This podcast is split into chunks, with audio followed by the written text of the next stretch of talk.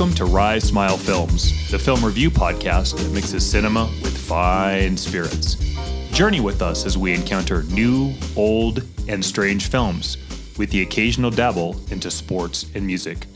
Proceed with caution, as these podcasts feature spoilers and some mature language. This is Matt. And this is Jesse. Today on tap, we have Indiana Jones and the Kingdom of the Crystal Skull, starring Harrison Ford, Cate Blanchett, Karen Allen, Shia LaBeouf, Ray Winstone, and John Hurt. Story by George Lucas and Jeff Nathanson, screenplay by David Koepp, and directed by Steven Spielberg. Welcome back to Rye Smile Films. It's time to continue on with this summer box office Hall of What cask. And oh boy, do we have a doozy today from 2008 Indiana Jones and the Kingdom of the Crystal Skull.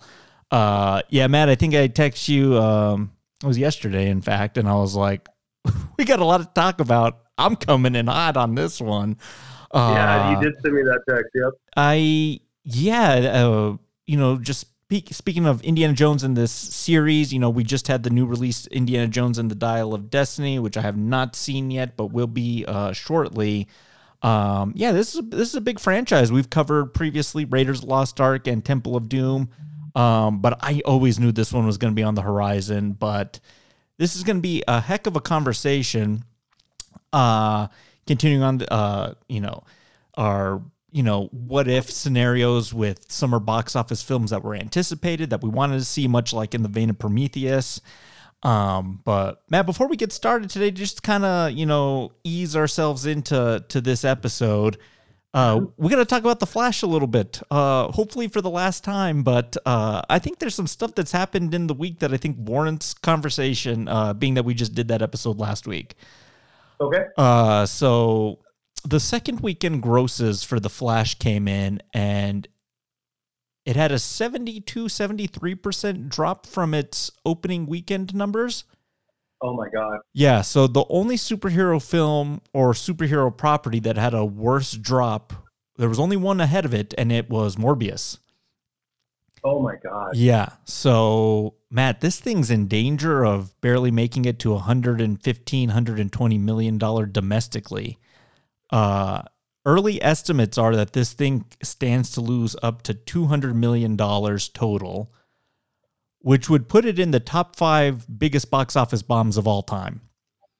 That is incredible. And there's no way that quality wise gets to that level. But boy, oh boy, Jesse, you know what I'd really like to see is Yeah. what is the shortest summer runtime per screen, like weeks, Mm-hmm. that A movie's had. a $150 million plus film has had because if it drops another, like if it goes another bit like it did this next week, Mm-hmm. it's going to be gone by the 4th of July. Oh It's yeah, gonna gone by thi- this this thing's on HBO Max by mid July. Like, Yeah, yeah. and then I by think mid July, but no, maybe by the start of August. Yeah, I think uh, the other thing that um, maybe hurt it in the week, I can't remember what day it was, but the entire movie leaked onto Twitter for about 18 hours and was viewed Oh, really? and was viewed by about uh, 2 million people. Oh shit! So there's a bunch of people just watching the movie on Twitter in a bootleg, uh, not going to the theater to to pay for it. Uh, it's just a horrible situation across the board. Um, but I thought you'd be kind of interested in those numbers, and yeah, when it's all said and done, that thing's going to be sitting up, uh, sitting there with uh, Cutthroat Island, uh, The Lone Ranger, John Carter of Mars. Uh, Waterworld. Yeah, it's in some it's in some good company. Wow, man, I know. that start for James Gunn. Yeah, it's you know, it's not like he made the movie, but it's it's the last remnants of this thing before he reboots it. Now they did uh also this week they did cast uh the new Superman and Mhm. Lois Lane. I don't know if you saw that. Yeah, um, I know you watch Westworld, and I forget the gal that's in that film that uh, looks exactly like Lois. I don't know why they didn't just cast that girl. What's her Oh, name? Evan Uh, Rachel Wood. there you go. Like I don't know why they didn't see Evan Rachel Wood instead of the one they cast. Rachel Brosnahan uh, is a pretty good actress though. I've seen her in a few projects and uh yeah, she's she's not bad. So I'm curious about that and uh David Corenswet was uh in Pearl. Uh, the Ti West horror film. So yeah, I'm, I'm curious to see where that's gonna go. Um, both Skarsgård brothers are in the running for Lex Luthor, um, from what I read. So Hmm. yeah, I think they're trying to shake up the casting thing, but yeah. One last time, ladies and gentlemen, to talk about the Flash. We don't have to talk about it again, but Matt, I think you and I are kind of screwed on our little box office predictions. I think that one's a wash for both of us.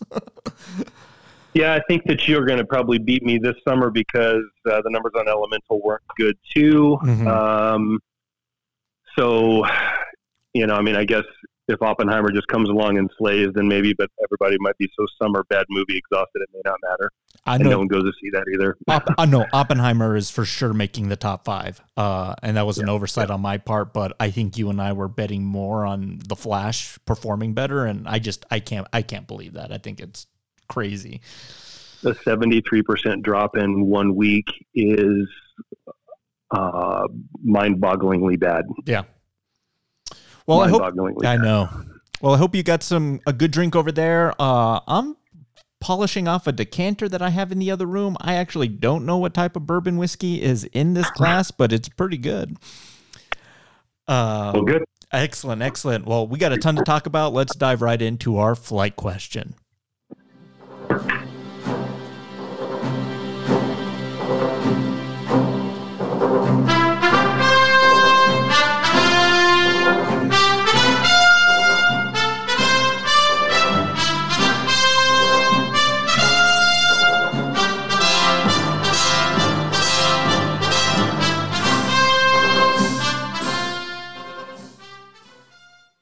And I got to tell you, uh, uh, that theme's amazing. Uh, if anyone didn't know, but I burned all three Indiana Jones films before this one, which I think also leads to my reaction and breakdown of it uh, in the in the flight or in the in the in the happy hour time.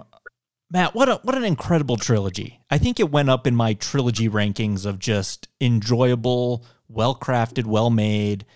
And I know you weren't super high on Temple of Doom when we did that episode a couple of years ago, but man, there's even stuff in that too. I mean, Fortune and Glory, Indiana Jones having to learn the value of these of this mysticism is interesting to me. I mean, that's kind of a character arc in itself. Uh, yeah. there's some good stuff in that trilogy. The stuff with him and Sean Connery in Last Crusade is is amazing, and I don't need to say anything more about Raiders. It's a, it's a freaking perfect movie. Uh, which leads us to Indiana Jones and the Kingdom of the Crystal Skull. So, my flight question to you this week is I know this has happened to us many times, but what's a sequel that you were anticipating, looking forward to the second you heard about it, the second it was rumored, uh, the second you saw a trailer for it and was like, I can't wait to see that. And then when you saw it was an epic disappointment on uh, gargantuan levels. Uh, what's that film for you?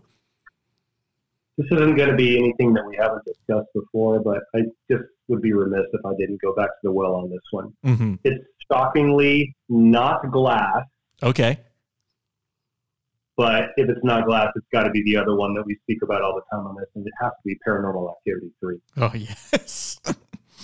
Uh, there's several others that are probably in the running, but you know, usually when movies are bad, I'll just um, you know walk out. I'll just leave mm-hmm. before it takes me to a state that you know I lose sleep over or whatever. I think Paranormal Activity, because the trailer had catfished me so black so badly, left me. Which those guys went on to make the show Catfish, by the way. Yeah. um, left me expecting to see what they had forecast in the preview, that I got roped into sticking around to fade out. That's as angry as I think I've ever left a movie in my life. Mm-hmm. Well, I was, Like, I, I was, I was, angry. I was with you. Yeah. Um, maybe, you know, maybe I didn't walk out because I wanted to be respectful of everybody. I don't know why we, we should have all listened to each other and said, let's, you know, go drink or something. But, um, yeah, Paranormal Activity 3 is that film for me. It's just such a cheap, money grab, lecherous way to produce a film. Let's tell what the movie isn't. Winky, winky. That would have been a good movie. What instead I'm going to give you is what you see here, and this one sucks. Uh, but thanks for the money. yeah, thanks. thanks for the nine fifty or whatever uh, the nighttime prices were back in 2010, Mhm. 2010 when that Mhm. came out, or tw- yeah, twenty eleven, I think. Somewhere around there. Yeah. Yeah. great choice. Yeah, we're gonna have to cover that movie one of these days just to kind of get into the weeds of just what happened, the, the the the trailers. We'll play the whole trailer and then talk about how none of the scenes are in the movie. Yeah. But, yeah. uh, yeah, and then it, it, the, the the source of the paranormal activity started to become like a witch coven, and you're like, "What is going on here? What is this?" Yeah, I'm kind of Yeah. with I'm kind of with you on that one. I actually kind of like Paranormal Activity 2, which I do was yeah, kind of like a soft prequel to the events of the first film with the sister. Uh, Yeah. yeah, I think that one's pretty solid. And then yeah, three was just a downward slope after that. Um, great choice. Yeah, I, th- I thought yeah maybe you'll pick the Glass Train. I know that David Dunn getting drowned out in a little two two two uh two foot puddle of water was very troubling for you. Oh my God. Yes. uh, I had two. I had, I had an honorable mention. If you have any others, uh, yeah, we can kind of do them after that. But um, kind of the clear winner in my estimation was the first film. I thought was a film that kind of came out of nowhere, was a surprise hit that everyone seemed to really love, and myself included. I had a great time with it, me and my family. So when the sequel rolled around in 2006, I was like, I can't wait to see this film and more adventures with these characters. And I could not have been more disappointed, where I essentially bailed on the franchise right then and there. It's Pirates of the Caribbean Dead Man's Chest. yep. Good one. Oh man, two hours and 34 minutes of Davy Jones and nonsense and barnacle people and trying to get a heart out of a chest. It was everything that was really good about the first film was just like amplified like up in the worst way possible. Uh I think the visual effects look pretty good in that, but you know, they gave they gave Johnny De- uh, Johnny Depp an inch in that first one, man. They gave him a mile in part two, and I just could not handle his shtick at the end of that. And it honestly gets Funny that you brought you brought up that character because I'm going to reference that exact performance in him today quite a bit too. Okay. Um, interesting. you know, I'm curious. It, we'll probably never know, but th- that's a great selection, by the way. And Mhm. I hadn't even considered that, probably because I've watched it from my mind so so heartily. And it gets worse. Uh, the third at World's Oh. End with the toilet bowl whirlpool at the end. Oh, th- th- that's a that's a worse movie by kind of a long shot. But my disappointment stemmed from that one. It makes me wonder, and this came up earlier in my dealings with my family here. Mm-hmm.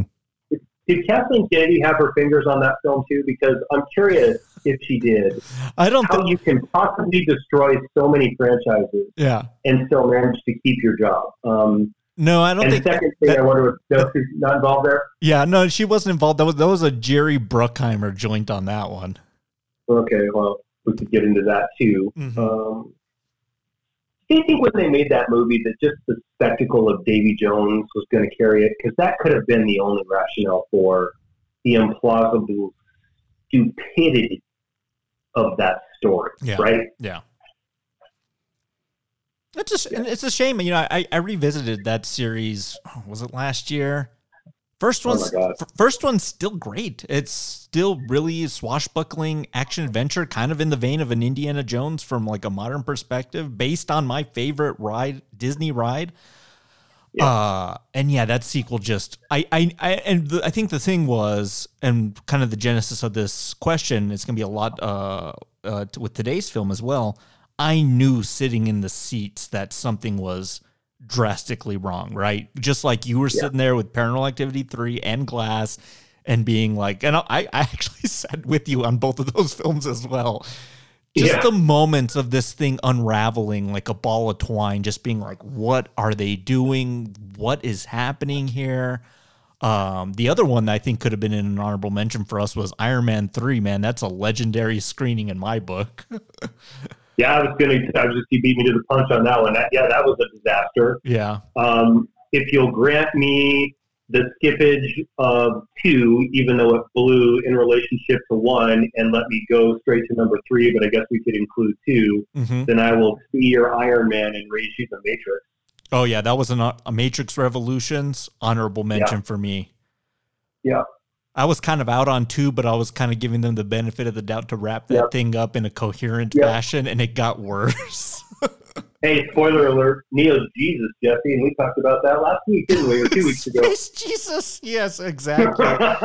Holy crap! Yeah, that's just yeah. It's I think it's you know it's it's only natural as a few uh, film going audience to get excited for these sequels because if you had a good time with the original, why wouldn't you want more adventures with that same kind of look and flair? And all these examples we brought up kind of, I think, missed the point. I think they missed the spirit of what made those originals so good in the first place. Well said. But Matt, I got to tell you, we weren't talking about Kingdom of the Crystal Skull today. This would be number one with the bullet in my book. Yep. Yeah, sure. Uh, but we'll talk about that viewing experience in just a second. But uh, to your list, Matt, I raise one up. To your list, I raise your up. And let's sorry, raise your leg up. Yeah, I, I drink to your leg. Let's drink dive right in uh, to our review breakdown of Kingdom of the Crystal Skull. Инженер, открыть ворота! Быстрее! Давайте, быстрее, быстрее, быстрее! Russians. This ain't gonna be easy. Not as easy as it used to be. Well, we've been through worse. Yeah? When? Flensburg, there was twice as many. We were younger. I still am young. We had guns. Put your hands down, will you? You're embarrassing us. Bet you 500 bucks we get out of this.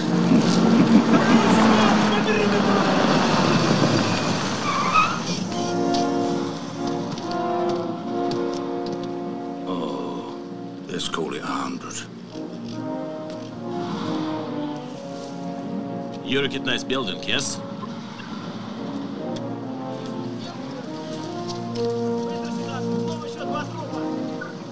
Drop dead.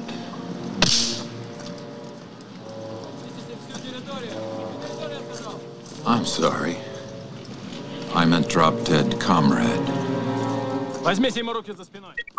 Alrighty, so Matt, you want to talk about that moment when I realized, uh oh, I think something's drastically wrong? It's the yeah, opening it's the opening moments of the movie. I think we've talked about, you know, kind of how brilliant the superimposition of the Paramount Mountain is into a real mountain or a gong mountain in Temple of Doom. And here we kind of get we get a mountain, but it's this fucking yep. prairie dog hill and this CGI yeah. piece of crap comes out and I knew right there I was like, uh oh, what is happening here? Uh, but okay, we'll go with it. We'll see what's going. And Matt, those freaking prairie dogs show up about five times in the movie. They should have been in the opening credits as a credit. Yeah, they must have cast them because they got more screen time than anyone that kind of mattered in this film that was a new character. They have more screen. And, they have more screen time than Jim Broadbent, the the Harry Potter furniture guy. Slughorn. Yeah, Jesse, to say that you knew you were in trouble is is perfectly stated.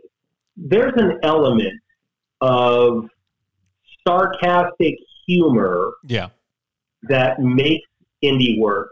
If you guys don't know what I'm talking about, then look no further than the sword wielding uh, baddie and Raiders that comes out and whips his sword around like lunch up nunchuckers, an Indy just absolutely cold blasts him there, and it doesn't matter. Like that. That's the kind of dare I say, I hate to use this word because you know I'm not a fan of it in film, cute mm-hmm. bit that works with Indy. Yeah. The snake thing, right? There's some, there's some, and we're going to talk about that too, I'm sure later. Some traditional go-tos in this that I expect in an Indy film. And why did this movie have to go the route of the birds? Yeah. And characterize the gophers or hedgehogs or prairie dogs or not hedgehogs, prairie dogs, what these little things are, as these silly ass getting quick laugh. I, what are we doing? Yeah. What are we doing? Yeah, it, it, it's a sight gag, right? It's just like, oh, look at this right. mountain that you think's a mountain, and then this thing comes out. Of You're like, oh, I guess that's kind of supplanting our expectations, I suppose.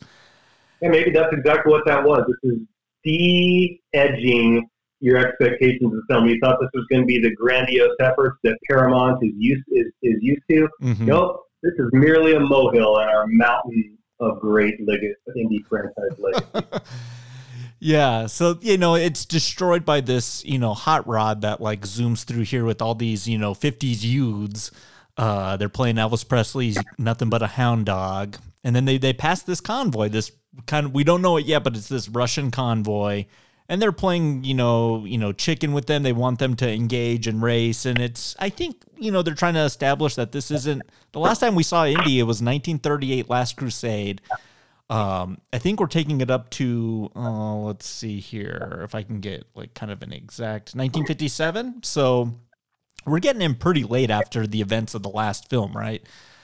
Yeah. Uh, so we got to establish a new time period, a new villain, and I think they do an okay job with that in this film. Uh, I don't want to poo-poo the whole thing, but because yeah, because I'm I'm I'm, I'm going to get real rough a little bit later, but. I think trying to establish this new Indy film in a new decade, I think they do a good job with that, especially when they're back uh, in uh, uh, Massachusetts or wherever Marshall College is. I think they do a good Yeah. job kind of establishing the the year and then the enemy. I mean, we can't do Nazis anymore because we've wiped them. We've wiped most of them off of the face of the planet at this point. So why not have you had the Cold War villain? You know, the USSR that seems uh, like kind of a natural fit, right? Sure. I mean, 1957, the height of the Red Scare, that seems to be a likely choice for villainy. And it's going to call on some of the necessary pieces that the Nazis did in Raiders, and that's we've got plenty of them. Yeah. They're rather nondescript. They're pretty fierce. We get that there's widespread resentment towards them, and we can just roll out one after another stormtrooper, or I mean, commie bastard, and use them as just fodder to be thrown from whatever ledge or fucking car or whatever bullshit sight gag we need next in this terrible film. Yeah. Um, yeah, but I buy that. What's so sure, and that's fair. Let's not poo-poo the whole thing because at least we're not going back to the well with the Nazis again. Because in the annals of we hate the villain who wants to destroy Earth to rule over rubble. The second one is we don't know what to use. I know, go with the Nazis, right? Like that's exhausting too. Yeah. Um, the problem here, though, is Cate Blanchett. Not that I don't even like have an issue with Cate Blanchett. She's fine mostly, Is it her haircut? her uh, the the you know fascist. Or I'm sorry, the uh, the communist Dora the Explorer haircut. Is that what we're talking about here? she looks like peppermint Uh, pat, peppermint patty or something. I don't know what's I don't know what's going on here, but I did read that this was the hair was her her her uh, suggestion. she she's all in, man. Like it's so badly overacted, and this is what I want to get to with the Johnny Depp piece. mm-hmm.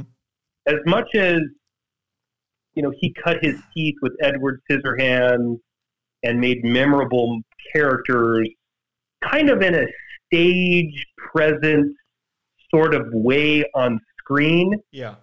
and then in the latter part of his career just became Johnny Depp doing Johnny Depp and makeup because there wasn't a whole lot of range. I felt like this to me was Cate Blanchett, who's a talented actress most of the time. Yeah, multiple Academy Award winning actress.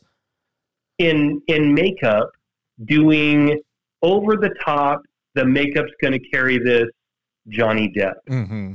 Uh, Yeah. Blonde would speak to me to be very very cold Mm-hmm. And stoic, and she's sort of anything but. She's rather emotional, and the spectrum of frenemy that she and Indy strike for each other as this movie progresses is one of the 50,000 things that's really troubling.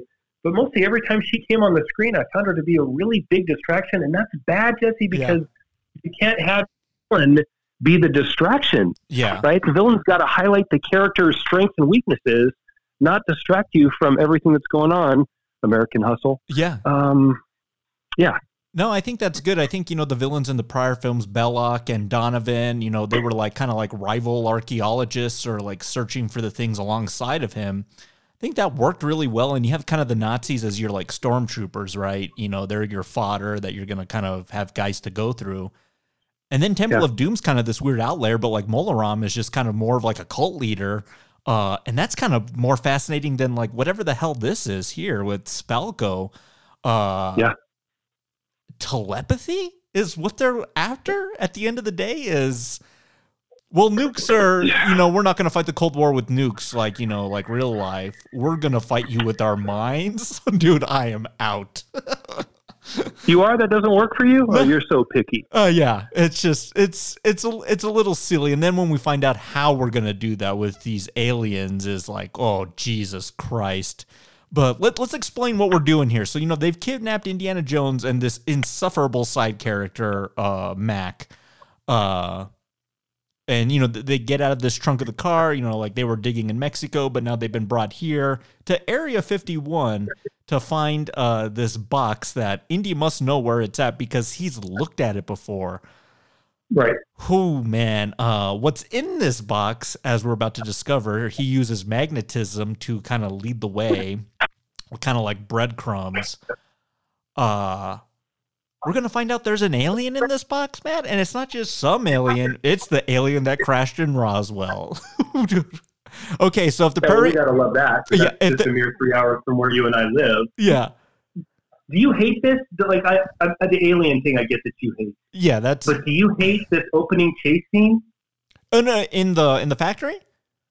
Yeah. No, this is this is pretty good stuff. Uh, uh, I think Spielberg does. Uh, well, we'll talk about that that the, the the chase scene through the jungle later. But this, I think, was was pretty good. I was still kind of on board here in my initial viewing. Uh, yeah, once you know they uncover the alien and they kind of ooh and ah at it, and then Mac double crosses him, this buddy that he's had for years. All these adventures that we never saw that we were kind of instilled that they're they're pretty good buds yeah, Indy has to give chase to get out of here from the grips of the of the Russians, and yeah, it's I think it's pretty exciting actually. Yeah, I, I'm with you. I think for me, this is the best part of the film. Mm-hmm. Um, I actually really like the way the use of anything that was metallic kind of led them as sort of this floating arrow of magnetism to the box. Yeah. I thought that was rather creative. Look, I don't buy that. That obviously would not happen. Mm-hmm. Um, it would not float through the air. It would certainly float on a downward trajectory, but whatever. Like, we're not going to play too by the letter with physics in any kind of, you know, film because it's going to ruin it. So that's Yeah. fine. Let's go with it. Mm-hmm. Um, I found this to be really intriguing. And again, this time through, uh, I didn't remember that they had found the alien initially right away. I thought that was revealed later, but okay, I was remembering wrong. I enjoyed this. This is like, I think this is Indy being good Indy. Yeah. Resourceful, Yeah. intelligent, and it's not a tomb or a cave, but it's equally interesting because we're going through what essentially is the digs of how many cool things they have uncovered. Yeah. I like I like I, I like this up until the reveal. And then you kind of raise an eyebrow like We're go- we're Um, going down this road, right? Like we're ex- going down this yeah, we're extraterrestrial is like ah, that's that's kind of red flaggy in my book, but you know, I, yeah, maybe I could go with the uh, telepathy if, uh, but it's just so it, that that's already you know yeah suspension of disbelief, which you know we we really shouldn't be doing with with these films, but that's that's a little bit more than kind of what's been given to us in the in the prior films, which is more of the mysticism of Christian artifacts or Shankara stones. It's it's always kind of just done kind of under the veil of the real reality of what it is. Here we're Right. up front and like, no, we're going to read minds to w- beat the Americans, and we're going to do it with this alien body. Uh, yeah, this Roswell alien body that Indy gave uh, notes on. He came and looked at it years ago. I'm like, holy god! Mhm, mhm. But but I yeah. Uh, but to talk about the, the action in this bit, uh, there's a shot. It was in the trailer, and it's really good in the movie, which is just kind of like a top down view of Indy running on these boxes, and then like whips one of the lights to get onto one of the ships, and they kind of do it all in camera. Yeah. looks really good. Uh, whether that's Yeah. Harrison or his stuntman, and they have some fun. They play with his age a lot in here, which is like, damn, I thought that was closer. Um, no, I think that's all. That's all pretty good, and he gets out of here in, in kind of a creative way, and then he fights, you know, the big kind of Russian heavy. Uh, the way they escape's pretty silly, which is this like rocket rail system thing. I don't even know what what the, other than to get rockets kind of uh, the nukes kind of back and forth on the track here. Yeah. Um, that just kind of it, it, looked pretty hokey. But no, I think the my, one of my knocks I remember having in 2008 was, well, Indy was just too old. I was like, he he he looked old, kind of. And it didn't work for me. Uh, yeah, I kind of need to change my tune on that. I think Harrison still looks pretty good as the character here. I, I'm with you on that. I think for this latter stage in his life, he still is in really good shape. I buy that that that aged Indy could still move like that. I think 60, uh, uh 65 yeah. at the time of filming. So nice and spry. I think he's able to still do a lot of the action bits. Uh, uh, so that was a knock I had in 08, which was I don't want to see old Indy. I think it worked pretty well on this viewing. I think Harrison's performance is actually not bad. Um, I think the story and the lines that he's given are pretty bad, but uh, I can't knock the actor. And uh, no, I think he had kind of like a, a nice kind of resurgence post this with Force Awakens and Blade Runner 2049, which was a chance to revisit these older properties and kind of give them, uh, you know, their just desserts, right? Uh, I think latter latter Harrison Ford and What Lies Beneath is really good too. Mm-hmm and that's a movie that's really out of wheelhouse Harrison Ford kind of stuff. But yeah, like, look, we can talk about all the greats, and Harrison Ford is never going to bring home any hardware to prove it.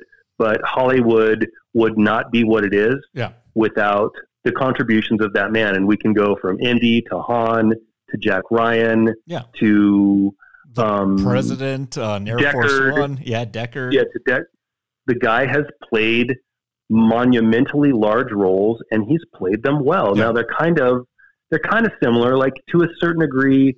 Han and Indy are kind of the same sort of smart assy guy, mm-hmm. but okay, fine.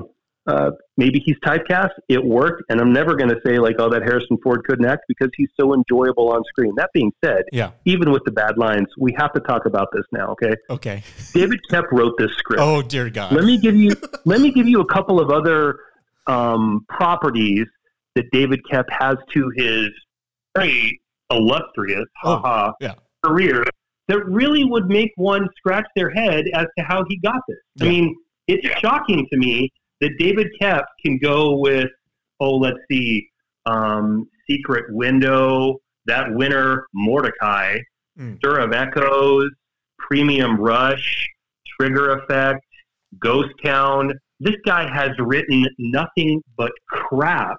Well, the, how in the hell the two big, did he get, he get chosen for this? And, and even if he hadn't written crap prior to Kingdom of the Crystal Skull, the latter entries, just take Mortdecai, for example. Yeah. That's one of the 10 worst movies that's ever been made in the history of cinema. That's yeah. maybe over the top, but it, it blows hard.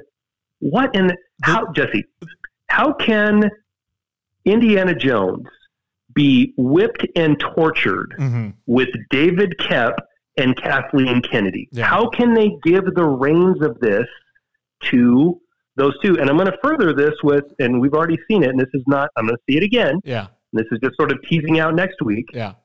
David Koepp has his hands on the new Indiana Jones as well. Yeah oh fuck. Yeah. Like i said i'm gonna see it again but like the, what's going on here? Go run with it. Well the two the, the two properties that you know David Koepp you know i think he's directed i think he directed stir of echoes and premium rush for sure and secret window but the two big ones he has in his wheelhouse that kind of make him like a spielberg name uh he did do jurassic park and uh i know he did the first spider-man and I think this is interesting to bring up too, because, and we're going to talk a little bit about the, the road to get to Kingdom of the Crystal Skull is absolutely fascinating. But Matt, is it? I don't even know if you can give Koepp hundred percent credit on the Spider-Man screenplay when it started from a bunch of different iterations to get to that version that we saw, right? Yeah. He was almost like the last guy in a relay race that took it across the finish line, but there was a lot of guys that laid the foundation before um, it got there. The same speaks for this film too. I mean, Frank Darabont had a a, a hand in this particular screenplay uh, before it kind of made its way to the Koepp revision, and then he ends up with sole credit, which is fascinating to me. Uh, but yeah, it's uh, definitely worth something bringing up. Yeah, you can you can you can uh, yeah, definitely throw Koepp and Kathleen Kennedy under the bus. I, I have no problem uh, with that. But you're forgetting one major person you're not also throwing under the bus as well. And his Okay. and his name is Mr. George Lucas. so, Oh, yeah. um, I'm trying to think of a good time to do this. Let's definitely do this before the fridge bit. Matt, I have three clips here from the behind the scenes documentaries uh, to kind of speak on how we kind of got here a little bit, and then I'll, I'll pepper it in with some more facts. But I think this is fascinating just because was this a movie that should have ever been made in the first place? Here's the first one. Mm. When I was done with Indiana Jones and the Last Crusade, there was a reason that I invented the shot of Harrison riding a horse into the sunset. Because I thought that brought the curtain down on the trilogy, and then we were all going to move on and mature into other aspects of filmmaking, and I never thought I would ever see Indiana Jones again. And Harrison hmm. was tenacious, and Harrison called George and got George thinking about it. Then George called me, and he said, Well, Steve, what do you want to do? It could be fun to make another movie. And I, I was the holdout. I was the one that said, I'm done with this series. It was great. Let's walk away. And I have to give the credit to Harrison for starting the ball rolling, and then for George in working on me to get me to consider the, the possibility of more stories, or at least one more story. George Lucas had this idea for Indiana Jones, and it was basically, hey, let's do aliens. And I said, George, I don't want to do aliens. I've done two alien movies. At the time, I had done E.T. and Close Encounters of the Third Kind, not in that order, but I had done both of those pictures. And I didn't want to do any more aliens. That was it. But George insisted, and he didn't. He said this will be like a B movie. It'll be like those 1950s B movies, Earth versus Flying Saucers, and all those exploitation movies uh, that were really about government paranoia, Cold War fears, and things like that. And Hollywood turned them into invaders from Mars. So here you got your guy in the director's chair, your decision maker, the guy instrumental to making this trilogy what it is, for the look and feel of it. And he doesn't want to do it. He doesn't want to do it from the get go. He never wanted. Matt, I got to tell you, that end of Last Crusade, them riding on horseback into the sunset, I can't think of a better ending for a trilogy. It's it's perfect. It's the searchers. Yeah. It's yeah. perfect. It, it's over. Three stories. You're good. We burned this character. We're going to find something else. Yeah, absolutely. We're done.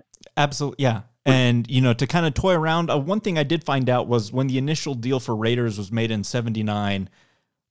I guess they made a deal for five films. So after Last Crusade, they couldn't come up with a kind of a good plot MacGuffin to to do.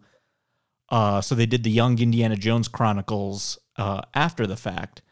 Um, but just because you say you're going to do five doesn't mean you have to do five. You can stop at three. I think it was it was perfect. And Matt, I got to tell you this, just because I know this new Indiana Jones is like two and a half hours. Spider Verse was two and a half. Flash was two and a half.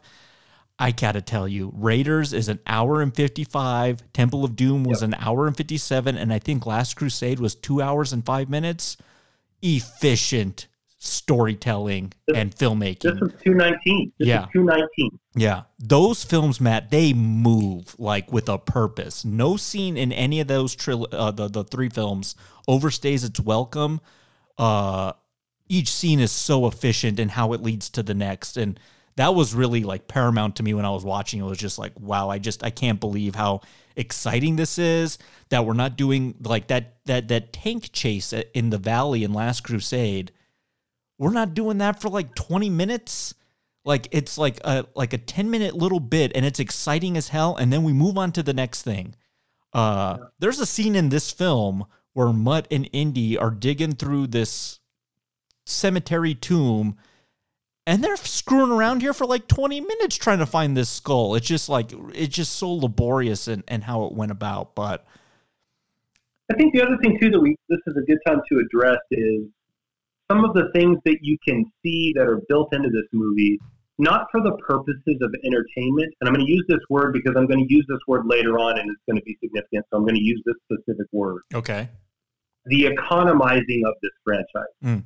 They can see that with this five picture deal and where this is going, that maybe Harrison may not be able to pull this off. So we're going to introduce the very young Shia LaBeouf to try to Oh, take fuck. the reins, if you will, yeah. and see if we can go forward. Because at some point, you just don't beli- believe that a 75 year old man is swinging from, you know, a light fixture with a whip to an ongoing Yeah. Russian, whatever, right? Like you, Mhm. be- that becomes that becomes so shump, so shark jumpy that you just can't buy it anymore. Is it shark? Now, I also want to use that expression because I'm going to come back to that a little bit later too. So you can see the economizing of this. Yeah, no, absolutely. George Lucas says there's no story here. Steven Spielberg says, man, I don't know about aliens, but the brass has said, well, we got a five picture deal and this thing made us money and maybe it's time to introduce a new generation to Indy because all these poor parents are going to take their kids or younger versions of themselves to go see. Mhm. And if we have a new young, quote unquote, stud to carry the franchise, then look what we've done Mhm. couple problems with that. They forgot along the way that you can't write to the dollar, you have to write to the page. Yeah. And secondarily, Shia LaBeouf was a bad choice, not because he was a bad choice. Insofar as the casting, we can get into that if you want, and, and like I talents for acting, he's, what his range is. I think he's he's, a I- disaster. I, yeah, I, he's I- a disaster. yeah. He's Ezra Miller levels bad of blow your own career up. Yeah. I think he's I think he's fine in this movie actually. It's just uh yeah, if this was a hand the hat off literally to the next iteration of the character, uh, this Yeah, audience wanted no part of that, right? Uh based on the response. But you, Matt, you know, we've talked about for years, you know, what I've wanted them to do with the Indiana Jones franchise. Uh, especially with this uh, series rewatch, it's it's so in tuned with what the Bond series has done for sixty plus years, right down to the structure. I mean, look at each Indy film has its own cold open.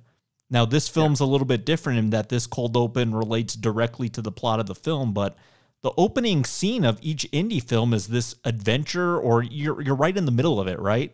The idol, the remains of Nurhachi, the cross of Coronado, and then you get on with the inciting incident, incident, which is the call to adventure, the quest. Like, oh, the government wants us to go after the Ark. Oh my God, this Indian village, they they took the kids and this stone. You want me to go after the Holy Grail? Holy crap! My dad's the expert. You kidnapped him too. Like the call to action. Here, I have no idea. Uh, Oxley, we're going after an adventure for this character who we've never met before. Like, get out of here. Uh, Right. So, I, I think oh, what, where I'm going with that is after Last Crusade, let this thing rest for about five, six years, and then recast the character like they did with from Roger Moore or from Sean Connery to Lazenby, and then to Roger Moore, right? And just tell different stories with the new actor. Uh, Just Spielberg and Lucas can produce, but have like new talent tackling the subject material. This thing, we could be, Matt, you and I could be like 12 Indy films deep at this point and just like really having a good time with this series. Yeah, exactly. Yeah. This is a really important question, and this might apply to next week too, but I got to ask you this. Okay. what do you think the age of Indy is? Not, not Harrison Ford, but the character in Raiders. How old is Indy in Raiders by your estimation? 30, Mid 30s, 32 late 20s? maybe, maybe, yeah, 32, 33. Okay, so, so let's say mid 30s for posterity. Mm-hmm.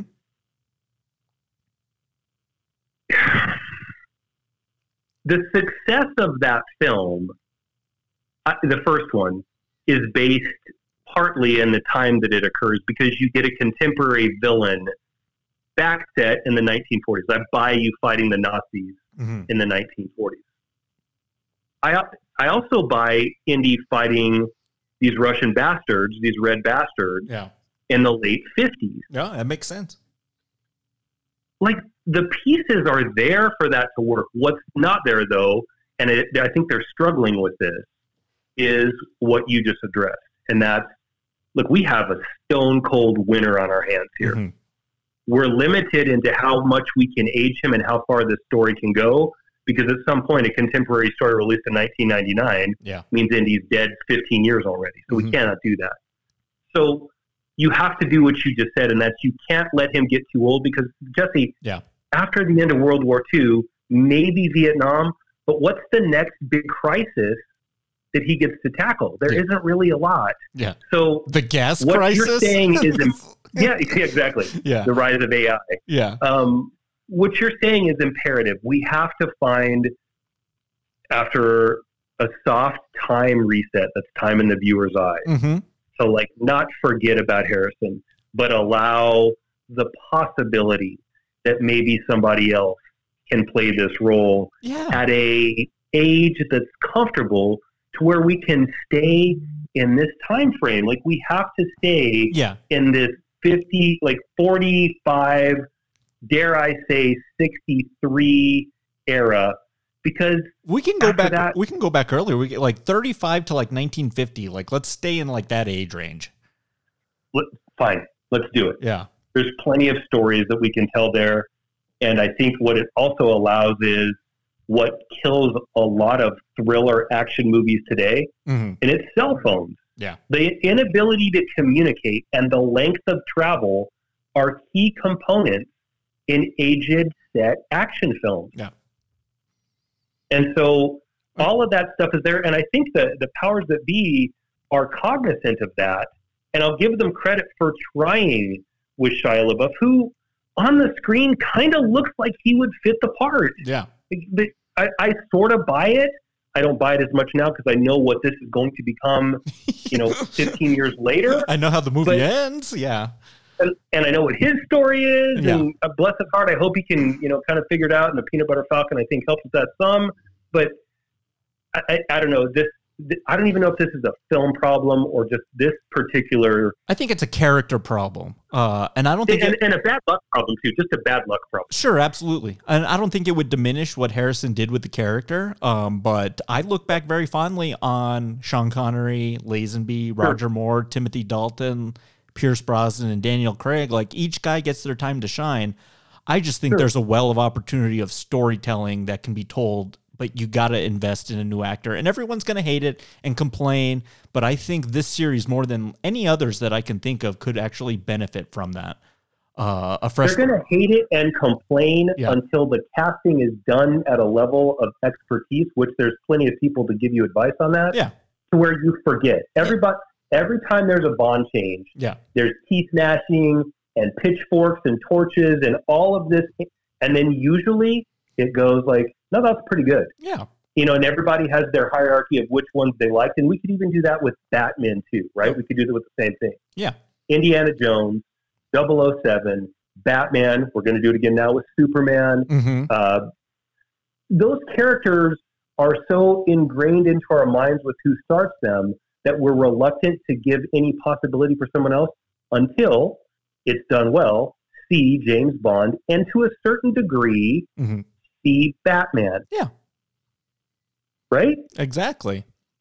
All right, so that brings But us. if you like yeah. the character, you have you have to give in because yeah, Indy's now eighty five fucking years old. I know. and a man in a walker can't whip a skeleton. It doesn't happen. yeah, exactly. Yeah, you're you're you're, He you're is the skeleton. yeah, you're brittle all over. Uh, let me play the next Yeah. clips. Okay, so okay, we we're, there's hesitation. We don't want to do this this movie. Okay, but what if we kind of think of this way to do it?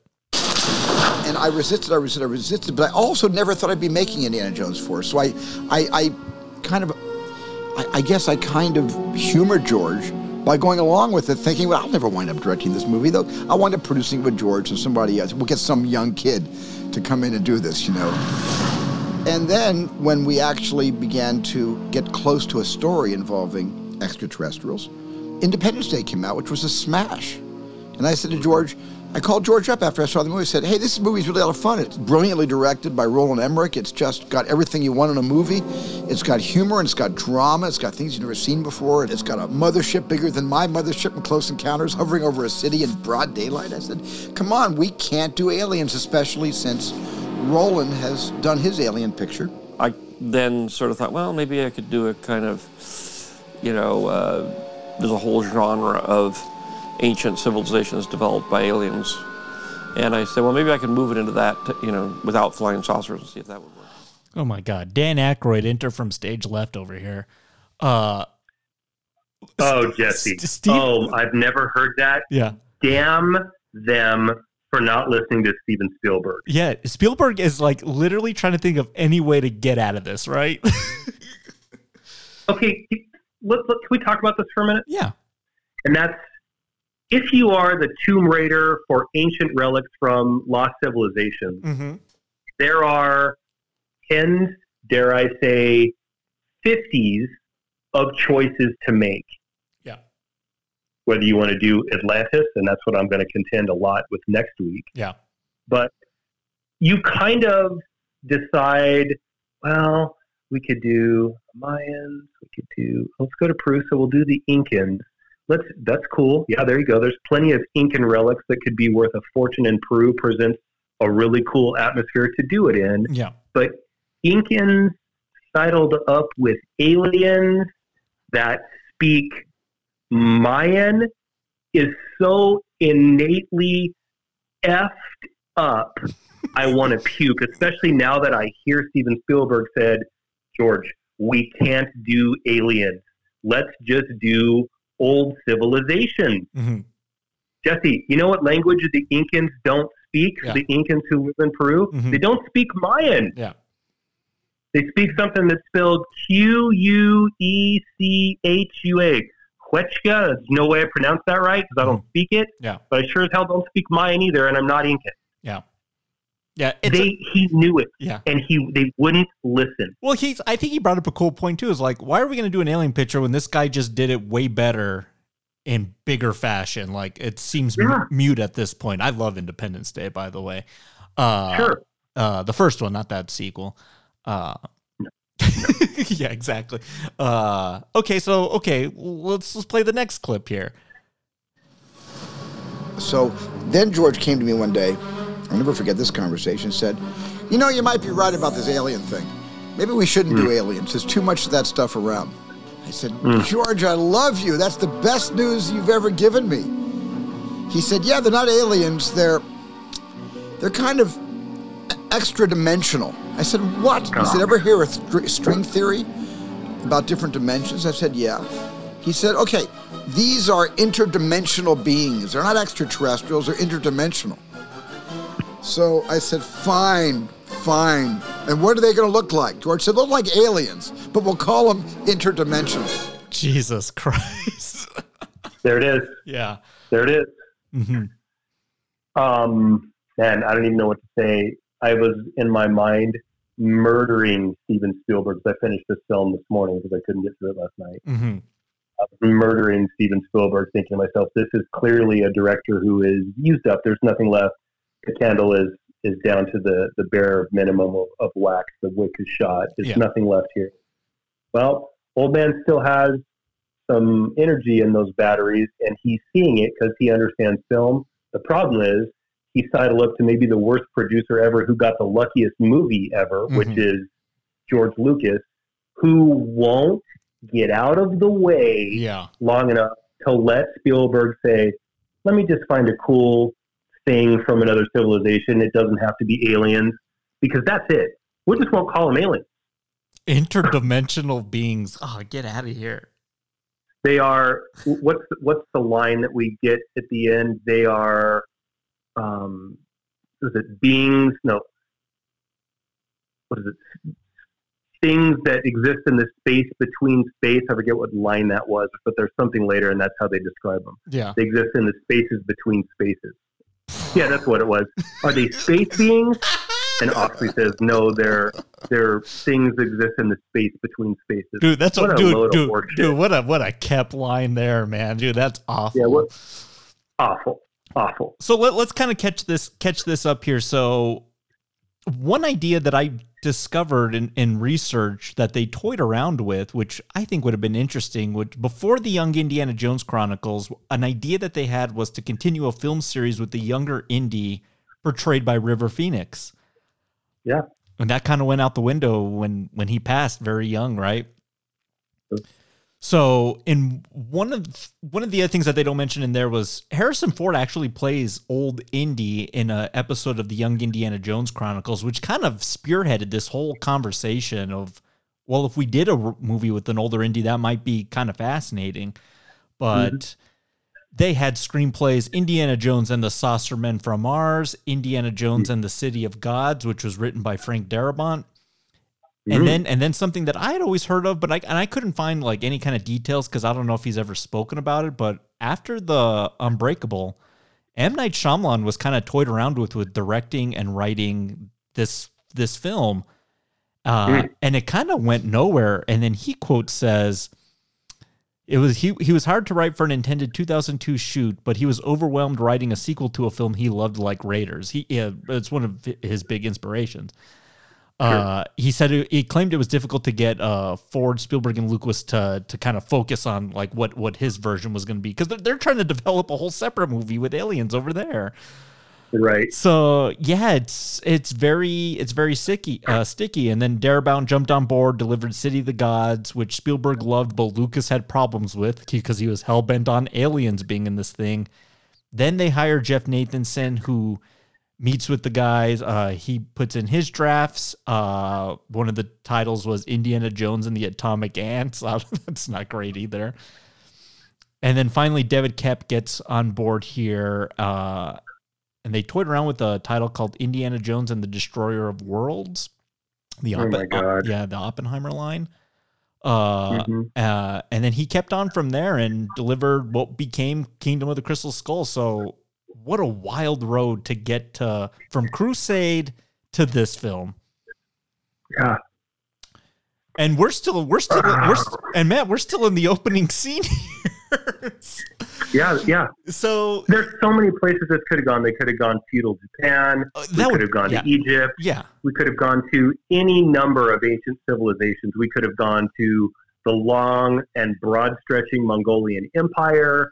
There's any, we, we could have found the Shroud of Tamarind. Yeah. There's a million things they could have looked after.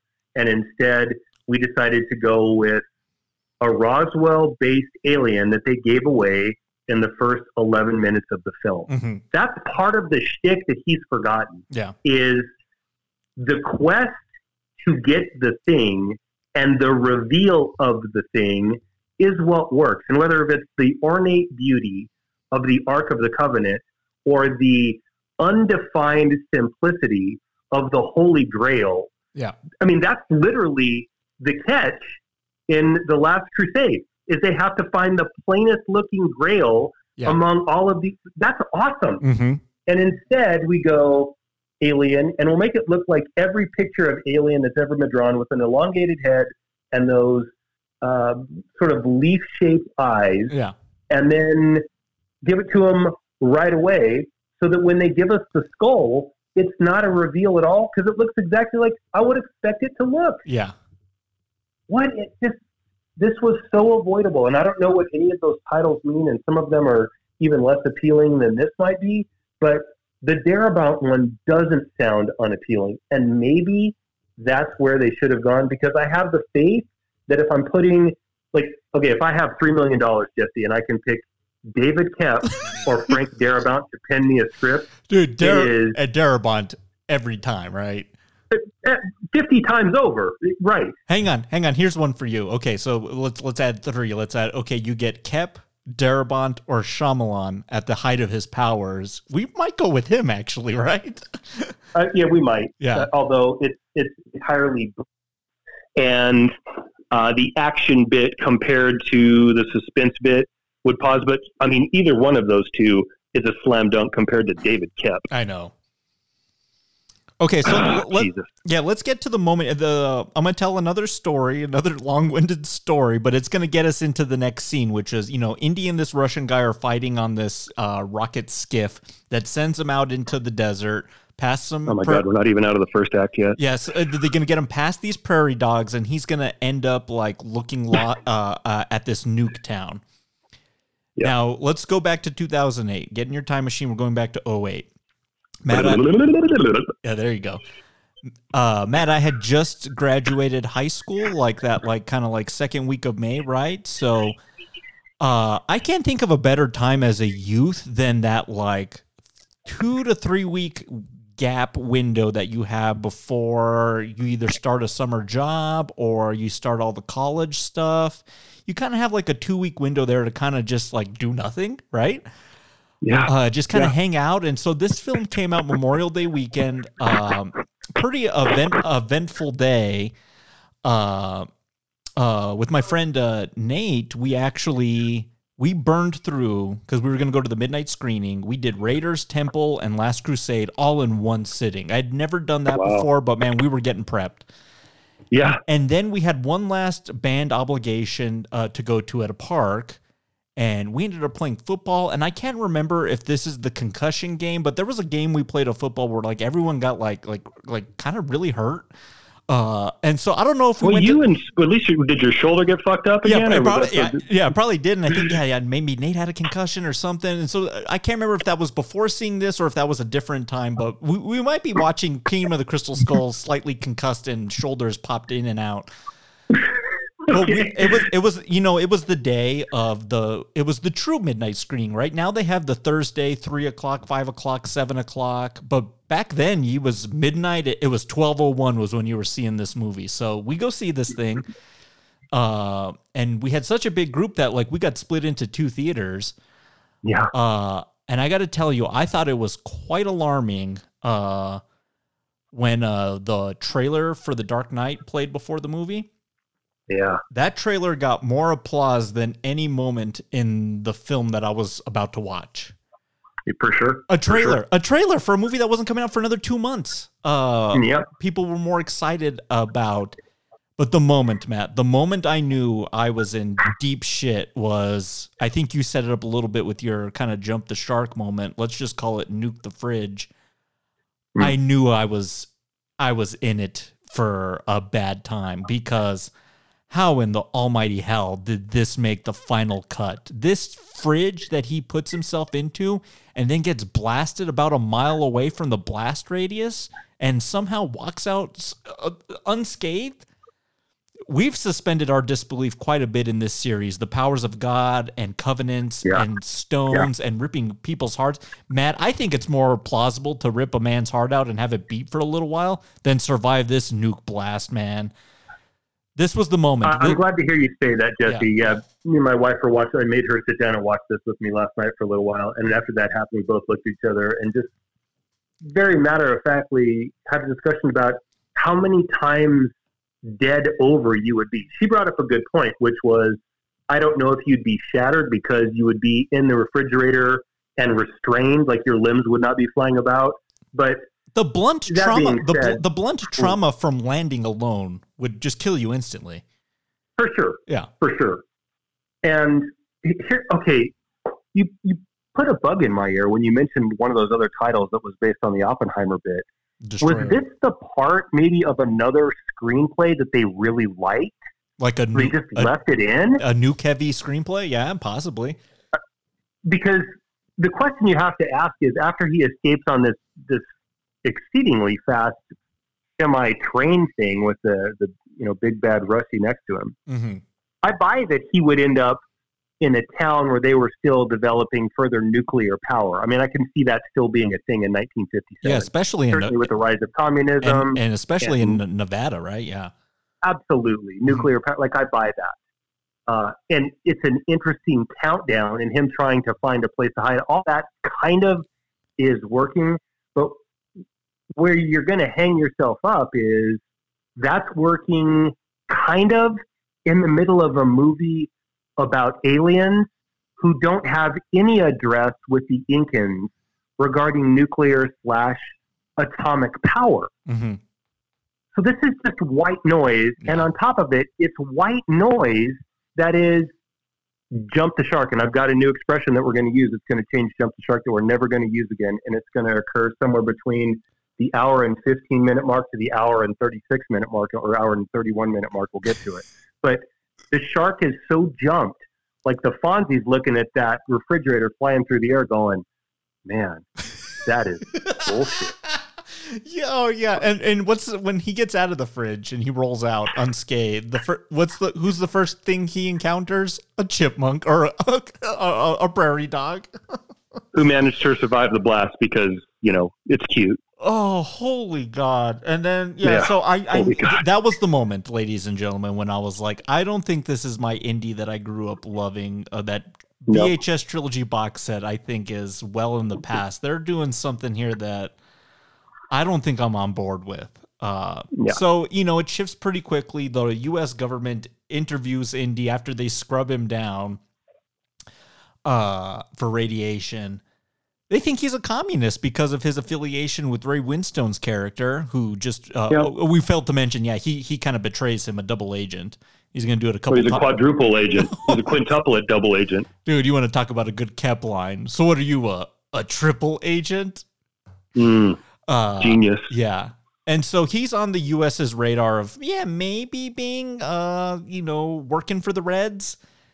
So then we get back to some familiar territory, which is Indy in his at Marshall College teaching, you know, uh these future archaeologists or just teaching this class. It's, it's all really good. Uh the guy from Harry Potter that changes into furniture is the new Marcus Brody, the dean of the college.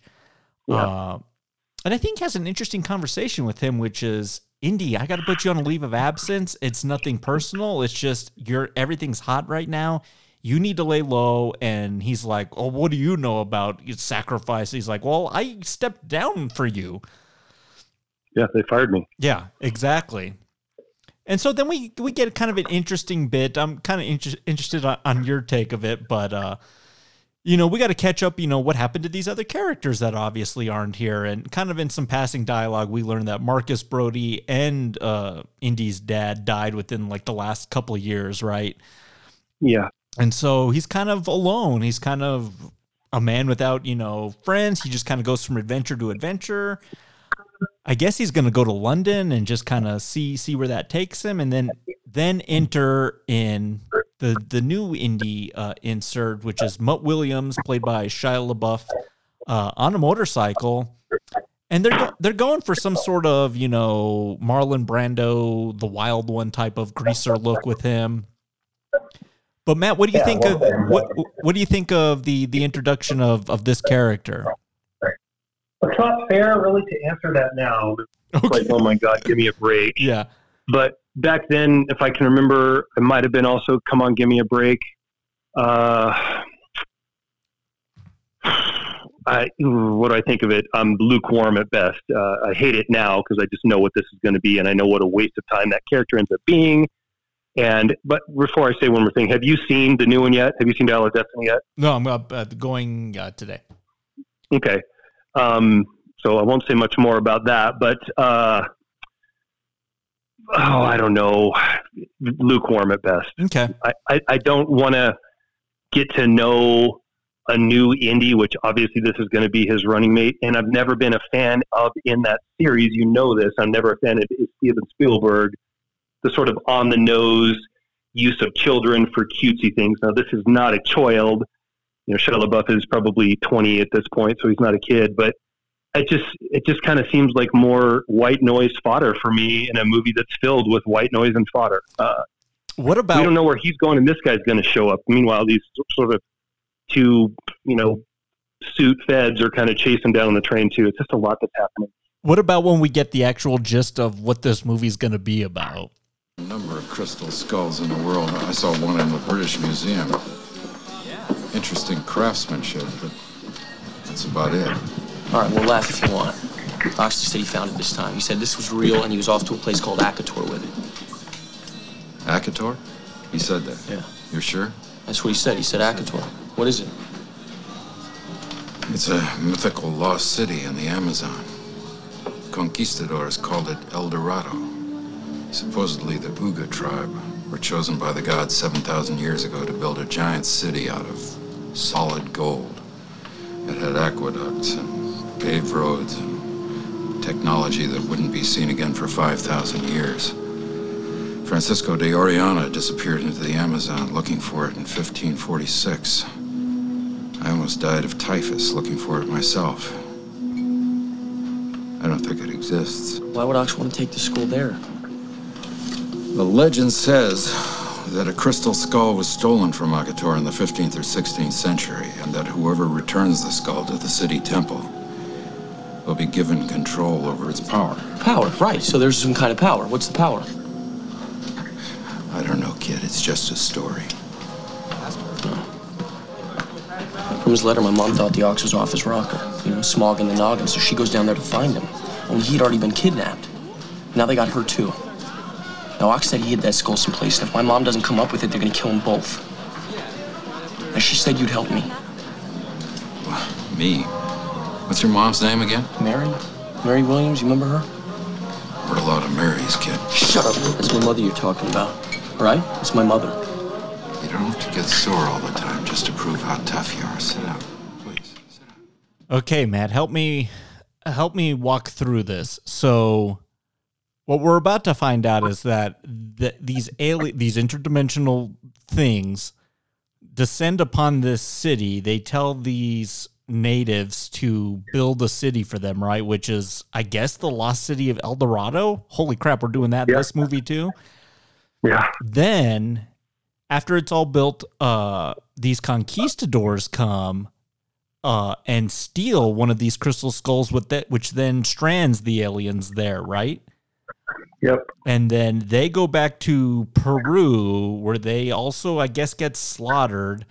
And then Oxley finds the crystal skull there and then takes it to this Akator, but then takes it back to this crypt, then gets captured. And then now we're kind of caught up, right? Naturally, yes. Holy crap. I mean, that's. It, there's You, a- you had Jesse. You had it in the first sentence. That was the film, yeah. El Dorado. Mm-hmm. Go find the lost city of El Dorado. No, but, on, But on, this- on top of that, we're going to do telepathy, interdimensional extraterrestrials, the Roswell alien, crystal skulls, and the lost city of El Dorado. So we're in a mess because none of those like that is all done in a big exposition dump as well. Mhm. So you know, there's ways you can do that narrative that help the audience understand in rapid succession what's happening, and that's you go to a screen and you give us stills or images of those things happening, or a narrative on a younger Indiana Jones and a recollection of said events. But just to sit there, and I know you love this, at a tabletop and tennis it back and forth I know. is such bad, bad writing. Mhm. You're supposed to show it, don't tell it, and you can tell it if you weren't already dandered up with, oh my God, this is a mess with the Gophers. You know now. You know you're in the middle of it now. yeah. Yeah. because that is a disaster. You could play that five more times, and we could still not quite grasp it all because it's just too much. Yeah. It's a shame too because kind of what's about to come after this here uh is this pretty well done I think motorcycle chase through the city and the college. I think it might be my favorite moment of the movie actually. Yeah. Uh, Yeah. with Indy on, on the back and we kind of get to see, you know, he's good on a bike and, you know, them trying to traverse here. Oh, they decapitate Marcus Brody's statue. Man, I mean, thought that was crazy. Uh, Mhm. Here's this old character you knew and loved, but here's what we're gonna do to him here. Yeah. But yeah, trying to figure out, and they're essentially just playing catch up here. I mean, trying to piece together the clues. Uh, I guess Oxley left them a note in a dead language that Indy's able to figure out, which is the raised hill mounds from the sky. Um, we'll send you there, and then they go to this jail he was at, and then they find the kind of like a map on the floor, which is the like catacomb crypt the bread th- this is why raiders was was, was so great which was like we kind of do a lot of the same stuff but everything's a lot more clear. It's about getting pieces that are going to give us the map to know where we're going to dig and it's it's kind of a natural progression of how to kind of solve a mystery right? Yeah. here i have no idea what we're doing. It's just we're we're, we're, we're trying to figure out the aliens and which alien is it the roswell alien? Is it the is it the grays is it is it the the the, the mayan alien who's Oxley? Is his character we've never seen before, but we know he's done a lot of research, I guess. now we got this Yeah. this new young Indy that we're we're, we're kind of he's he, he's our sidekick uh, going in this time. Like we yeah we're we're, we're a mess here. Mm-hmm. But I got to tell you, it's kind of nice once we finally get Harrison in his traditional Indy uniform with the leather coat. I mean, he's looking pretty good here. But he sure is. what do you think of? Okay, we get to the crypt here. I'm getting us a little a little ahead, but um, what do you think of this kind of crypt robbery sequence? We get some nice fisticuffs with, I guess, these guards that are so these native guards with spear, uh, poison dart guns and whatever. Uh, but then, like I told you, this is the scene that I think takes like 15 minutes. Kind of toiling around the the tomb here, and then Shia LaBeouf has these CG scorpions crawling on him, and Indy has some stupid line of like, if they're small, if they're big, you don't have anything to worry about. I'm like, I don't think that's the case. I think there's some big scorpions that can kill you. Uh, well, we're gonna we're gonna learn a lot about the animal kingdom in the next hour of this movie. So I'm glad that you chose to stop at this. stop it. They also don't like Russians, and we'll find out about that later. But um, okay, so this is at about the like 57 minute mark in the film. Yeah. And as bad as the stuff is that we've already discussed up to this point, I'm going to argue that at this point the movie takes a precipitous downturn and gets even worse. Okay. Okay. Here's the problem. You have to give us some clue at some point as to what we're after because after that dialogue dump at the table that we had, no one knows what the hell's going on anymore. Are we after the last city of you know, um, El Dorado? Are we going to Peru? Who the fuck is this Oxley guy? Uh, what about that alien we saw in the beginning? Oh yeah, there's Cate Blanchett and the Russians. Like we're a mess. Mm-hmm. So you have to give us something at this point, David Koepp, to get things kind of back on track so we know where we're going. Okay, so like you said, we show up in a very traditional. I guess this is probably the opening of the second act. I don't think this is the midpoint yet. Well, I'd have to go back and look, but maybe it, maybe it's the midpoint. Okay. Of a traditional Indy piece, mm-hmm. and that is uh, raiding a tomb. Yeah. We get there and we come to a tomb of conquistadors. I'm assuming Spanish because that's who colonized Peru. Yeah. And then as we begin to go through their decrepit remains, we find that this area is protected by nondescript, poisonous dart blowing bad guys Yeah. that are never explained in anything other than what they look like on the pages of the white that David Koepp wrote in nonsensical black. Mm-hmm. And so we get, like you said, eh, a little cat and mouse, tit for tat skirmish. But after 15 minutes of this raid into the tomb, R- real quick, we get the re- big reveal. Go ahead. Yeah. R- real quick, do you like the line, uh, Mutt's line? So you're you're you're a you're a teacher, and then he goes part time. Yeah, part, yeah, yeah, exactly. we get the reveal of what we're after, and that's the crystal skull. Like we found it at the halfway point in the movie. This is a tragic mistake Mm-hmm. because now that we've acquired it, we're going to go through this ridiculous game of handoff. Who's got the missing skull? Between Indy Incorporated and Cate Blanchett Russian Incorporated, because we've already brought it into play Yeah. There's no more quest. The quest now is who can possess it the long enough, not be hypnotized by it, how it can bend the will of ants in order to get it back to I think what's just a short distance away from already we're already where we are in this tomb to stick it in a hole. Like at this that's what I mean the movie's now at this point we're done.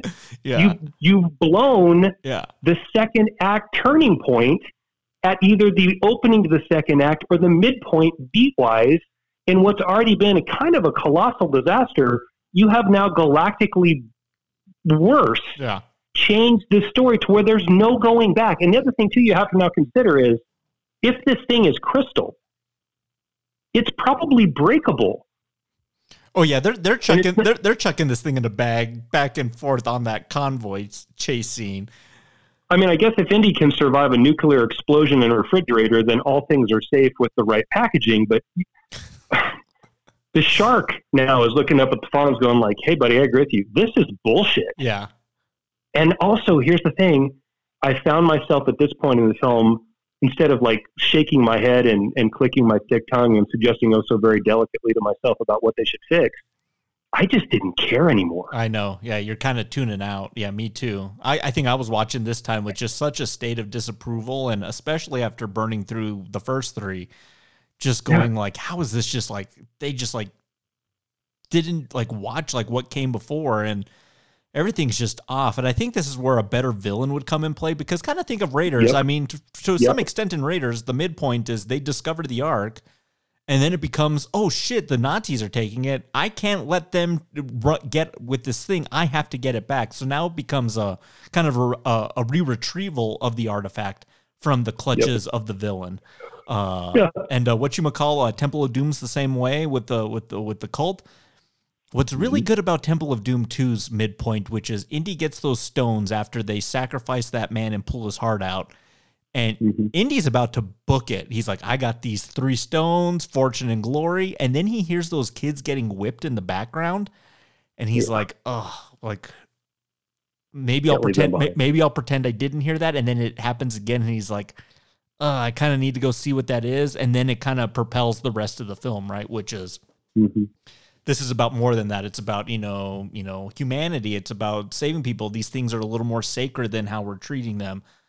How Yeah. are we going to treat sacred artifacts with something that was made by aliens, right? I mean, it's just it's just so I just it's it's it's dabbling in stuff I just really don't care about. So let's get Well, to the and then now we get into this other piece, which is now that we've acquired it, Mhm. what are we going to do with it? And Well, I, I got a clip. the least. Yeah. Okay, all right, never mind then. Yeah, I got. A cl- I'll, I'll play this and then we can jump on it. The body we found in New Mexico was not the first. We'd already dissected two others from similar crash sites in Soviet Union. Jesus Christ. Saucermen from Mars. The legends about Akator are all true. Early men could not have conceived it, much less built it. It was a city of supreme beings with technologies and paranormal abilities. You gotta be kidding me. Why do you choose not to believe your own eyes? The New Mexico specimen gave us hope. Unlike the others we'd found, its skeleton was pure crystal. A distant cousin, perhaps. Maybe they too were sent to find Akator. Perhaps we're all searching for the same thing. A distant. There is no other cousin? explanation. There's always another explanation. The skull was stolen from Akator in the 15th century. Whoever returns, Returns it it to the city temple will gain control over its powers. I've heard that bedtime story before. It's a legend. Why do you think Akator even existed? You should ask your friend that question. Приведите профессора. We're certain he's been there. Oxley? Matt, a distant. A, the Roswell alien was a distant cousin of these aliens. Oh man, dude, where did Koepp pull that thing out of his ass, man? Yeah. Uh, why? I mean, like we don't have enough information on any of the aliens where we would know if they're the same or not. And this could just be, again, bad line, bad writing. We probably can put that argument to bed now because I think we've established Yeah, that this thing sure. is written like crap. But um, I do also want to say, uh, don't don't forget your train of thought here. I'm I'm sorry. No. Introducing aliens into this plot, and you and I have talked about this off mic oftentimes on religion versus you know supernatural and whatever. But we've had this conversation before, which is if aliens are ever proved to be real, like this film is about to do, it kind of discredits all world religion, being that we're not some superior we're not made from a, a a being like God, right? I mean, if we're not crafted from His image, I mean, if there's other beings, we're coming from some other superior life force, right? right. So at the same time, when we're introducing aliens, it kind of doesn't it discredit a little bit of the the, the prior three films, which are very heavily religiously influenced. oh, that's we're, great catch. Absolutely. That's awesome. Yeah, keep going. I love it. Keep going. Yeah, yeah. I think I think the big takeaway from those first three Indy films is Indy coming to grips with the mysticism of these divine artifacts and finding a sense of belief that these things do work. The power of the Grail brought my dad, who was on the brink of death, back to life. Uh, Mhm. I saw the Ark melt away the faces of evil because of their evil intentions, right? Mhm. Uh, yeah. If we bring aliens into the fold here, it, it just it kind of ruins the mythology of all that other stuff because there is life beyond God if these aliens can divinely create what they do in this film.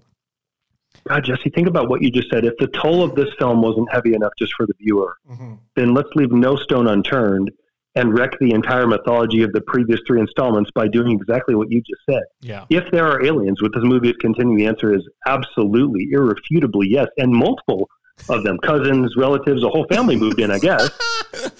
Yeah, ET's floating around there somewhere too. Yeah. It- then, then what you said is absolutely right. Then it means all of the brilliance of what they've crafted in one, and like we said, I didn't love two, but even two, and certainly 3 mm-hmm. were just ruses that this other supreme species Yeah.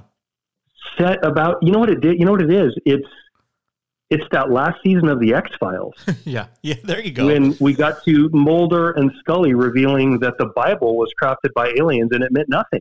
yeah, And at that point, which was a series I absolutely loved, like top, top, top, top, top, top, I, I'd literally turned it off. And not because I'm like, how dare they do such a blasphemous act, but just like, oh my God, we're not, that's, that's where you're going with this? yeah, Okay, I guess the aliens are into fiction. Let's fool everybody. Maybe the aliens made the trailer for Paranormal Activity 3. Who knows? Because now God does.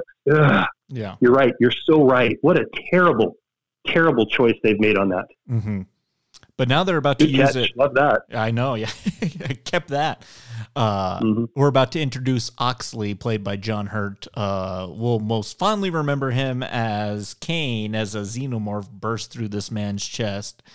Uh, and dude, I don't even know what movie this guy is in. I, I think he's he's playing like slightly like brain damaged a little bit and brainwashed by Mhm. the aliens and the Russians. I don't know what's going on with this guy. But we're going to use the crystal skull to form a tele- uh, telepathic bond between Indy and Oxley. That way we can get the location of the city of El Dorado. That way we can go put the skull back where it's supposed to go. Dude, Indy, you know, rigged up to this machine. I was like, I don't know how we got here, but this doesn't feel like an Indiana Jones movie to me. Right. And then, okay, well, the that- thing, uh, question is, oh, go ahead. Yeah, No, and I think you're going to get to it. no, you, you go ahead. You go ahead. This Oxley character that we've talked about so much as being this this very informed source on where this kingdom of this crystal skull and, and maps and all things knowledgeable about that is now just become your version of Electro. Mm-hmm. Let's do all of this to create him, and then we'll put him in a cage for the entire rest of the movie. Yeah. Let's take this guy that knows all things that'll help us decode this hot mess of a movie that you've crafted and make him essentially a mute. Yeah. That's that's that's not conflict. That's just frustration. Yeah. Again, more white noise because you know sooner or later he's got to come around. And then let's do the let's do something even worse. Let's put Indy through the exact same process that Oxley went through, which was the hypnotic elements of looking into the eyes of the crystal skull. And it's going to brainwash Oxley and leave him a veg like a vegetable, but it's not going to hardly do anything to Indy at all. So Yeah. was there something special about Oxley that made him react that way?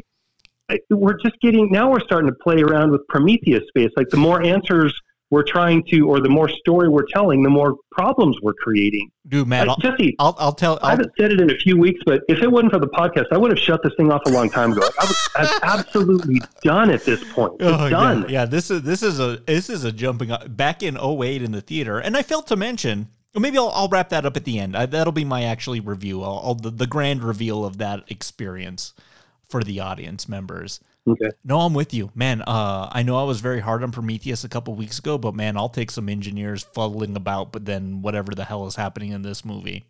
Oh yeah, please give me that. Yeah.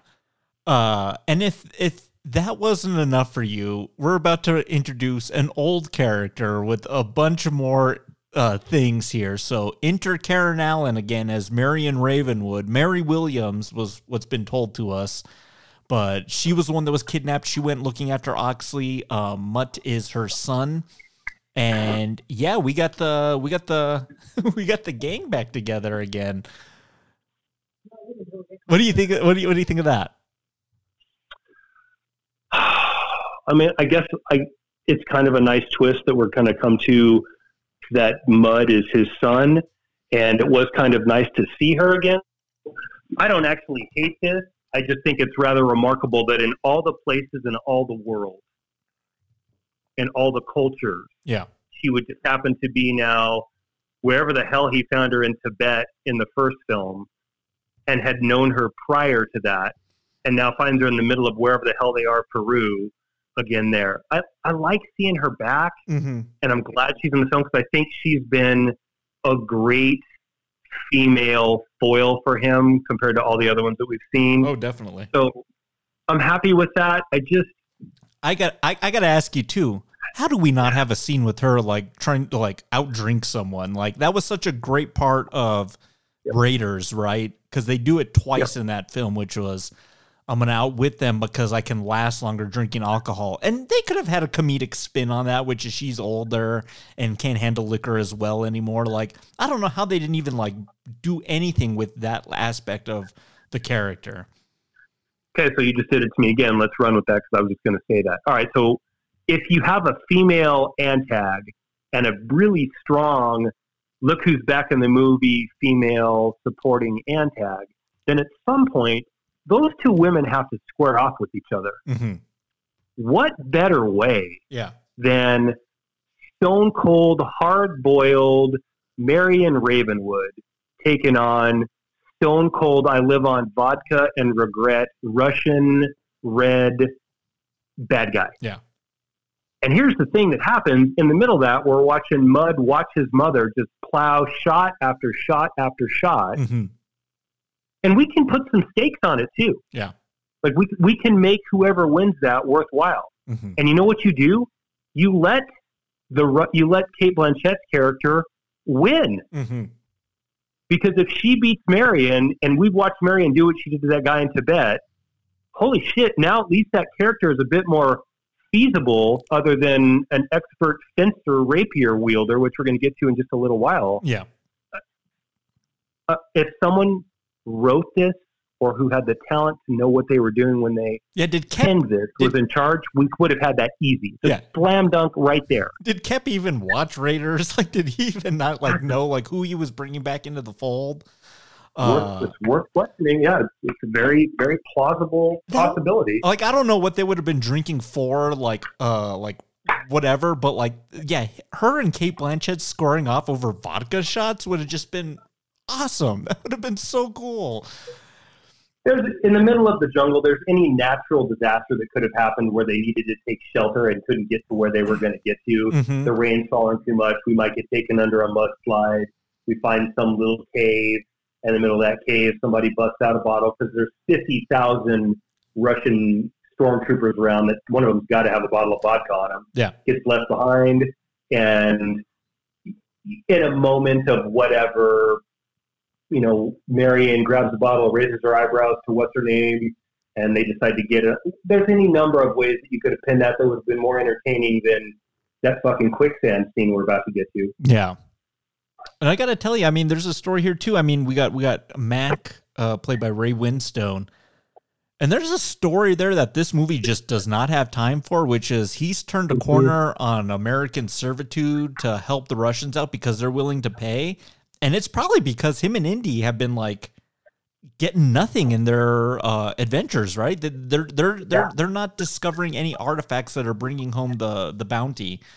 So Yep. he's like, these guys will pay. I will happily give them whatever they need because I'm getting for economic reasons. It makes more sense. I mean, there's something there, but this film does not have the space to even explore a smidgen of any of that. Yeah, nope. I think he could be kind of a pretty complicated supporting character, and instead we're just yeah, we're we're, we're in quicksand. Oxley, go get help. What, kind of help is that vegetative old man gonna go get in the middle of the jungle? Uh, like, what are you doing with him? Uh, I do like the I do like the little bit here. I'll let I'll let you I'll let you go, but uh, uh, when they throw him that snake to get out of there, I I did really like that. Right. He does act scared pretty good, doesn't he? Mhm, Yeah, and it's a nice tie because you know the the snake phobia has shown up multiple times throughout this series, and it, it's nice to kind of see it here. And that it, hey, if you want to live, you got to grab this thing, and it's it's it's really traumatic for the you know the the very manly Indiana Jones, right? So Oxley going and get help is the key that unlocks where this group was hiding. Because I mean, it's just over like two shrubs, and their heads are sticking up above the shrubs, and you can see the Russians in their flashlights Yeah. over yonder, not quite looking in their direction.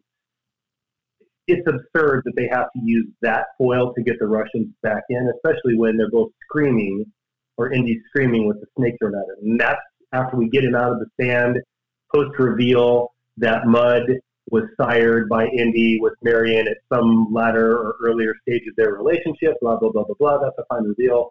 But again, kind of white noise Not that it's not important. Indy having a son is really important, but introduced where and how it's introduced, you're lost in the middle of, oh my God, there's too much going on. And then we don't have time to develop it, much like the character you just mentioned, his sidekick, the triple agent or quadruple agent, because here comes somebody we care less about, Cate Blanchett. Again, poor, poor pacing, poor recognition of who we care about in the story. Yeah. And I guess we're just going to get on with it because we still got a whole lot more story to tell, I think, or I hope not, but I guess we do. well, let's get on this convoy. It starts with this. Oh, God. Okay, this, this starts at a minute, an hour, and 15 No, minutes into the British. film. Go ahead. My dad was an RAF pilot. He was a war hero, not some school teacher. No, sweetheart. Colin was your stepfather. We started dating when you were three months old. He was a good man. Wait, wait, wait. Col- Colin, as in, as in Colin Williams? You, you, you married him? I introduced you. I think you gave up your vote on who I marry when you decided to break it off a week before the wedding. I think we both knew, Marion, it wasn't gonna work. You didn't know that. Why didn't you ever talk to me about it? Because we never had an argument, I won. It's not my fault if you can't keep up. I didn't want to hurt you. Oh, for the love of God. Shut the hell up. Didn't you ever wonder years ago why Ox stopped talking to you? He hated that you ran away. Did you two just stop. Yeah, Marion. Let's not let the kids see mom and dad fight. You're not my dad, okay? You bet I am, and I got news for you. You're gonna go back and finish school. Really? What happened if there's not a damn thing wrong with the kid and don't let anybody else tell you any different? You don't remember saying that? That was before I was your father. You're not my father! Oh, you Should have yes, told me about the father. kid, Marion. Uh-huh. I had a right to know. You vanished after that. I wrote. A year later, by then, Mutt was born and I was married. Why are you bothering to tell me now? Because I thought we were gonna die. Not yet.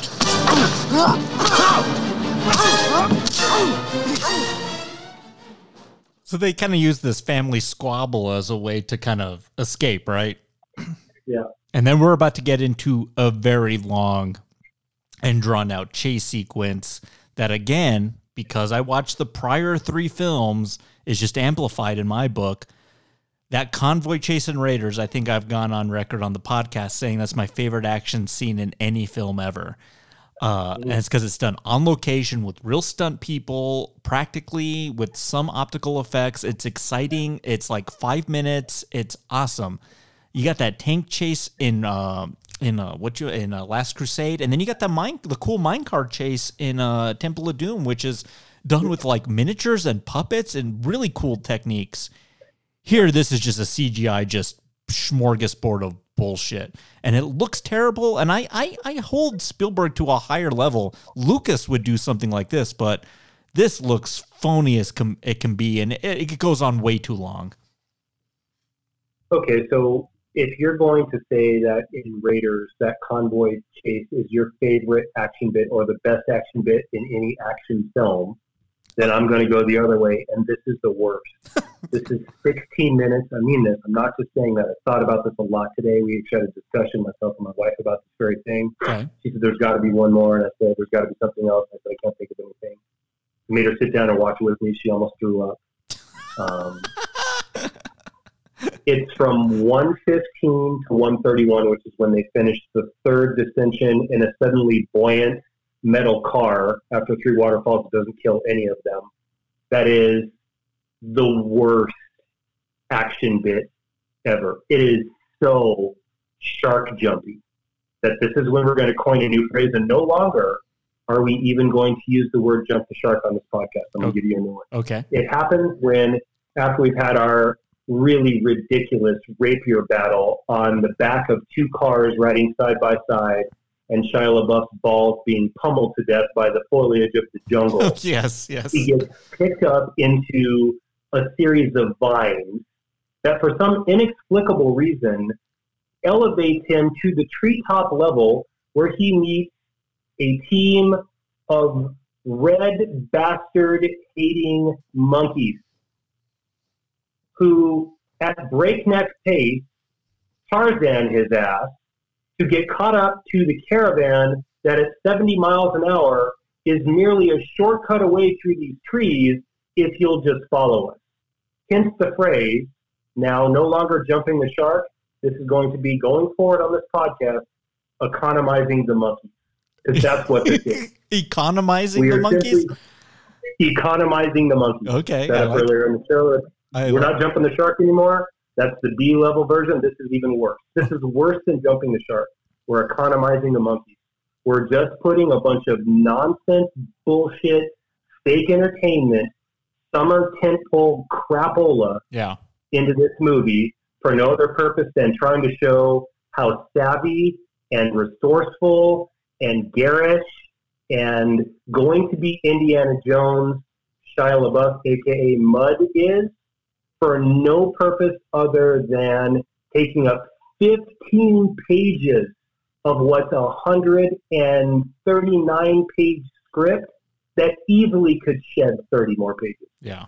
It's a hateable, hateable 16 minutes. And it's very, it's, yeah, it, it doesn't have a smidge of the same DNA as any of the prior films. It's, it, it's, it feels so phony. It feels so synthetic. It just doesn't feel natural. It's just, yeah, yeah. And all that's happening, Jesse, is we're just handing off the crystal skull back and forth from car to car. Yeah.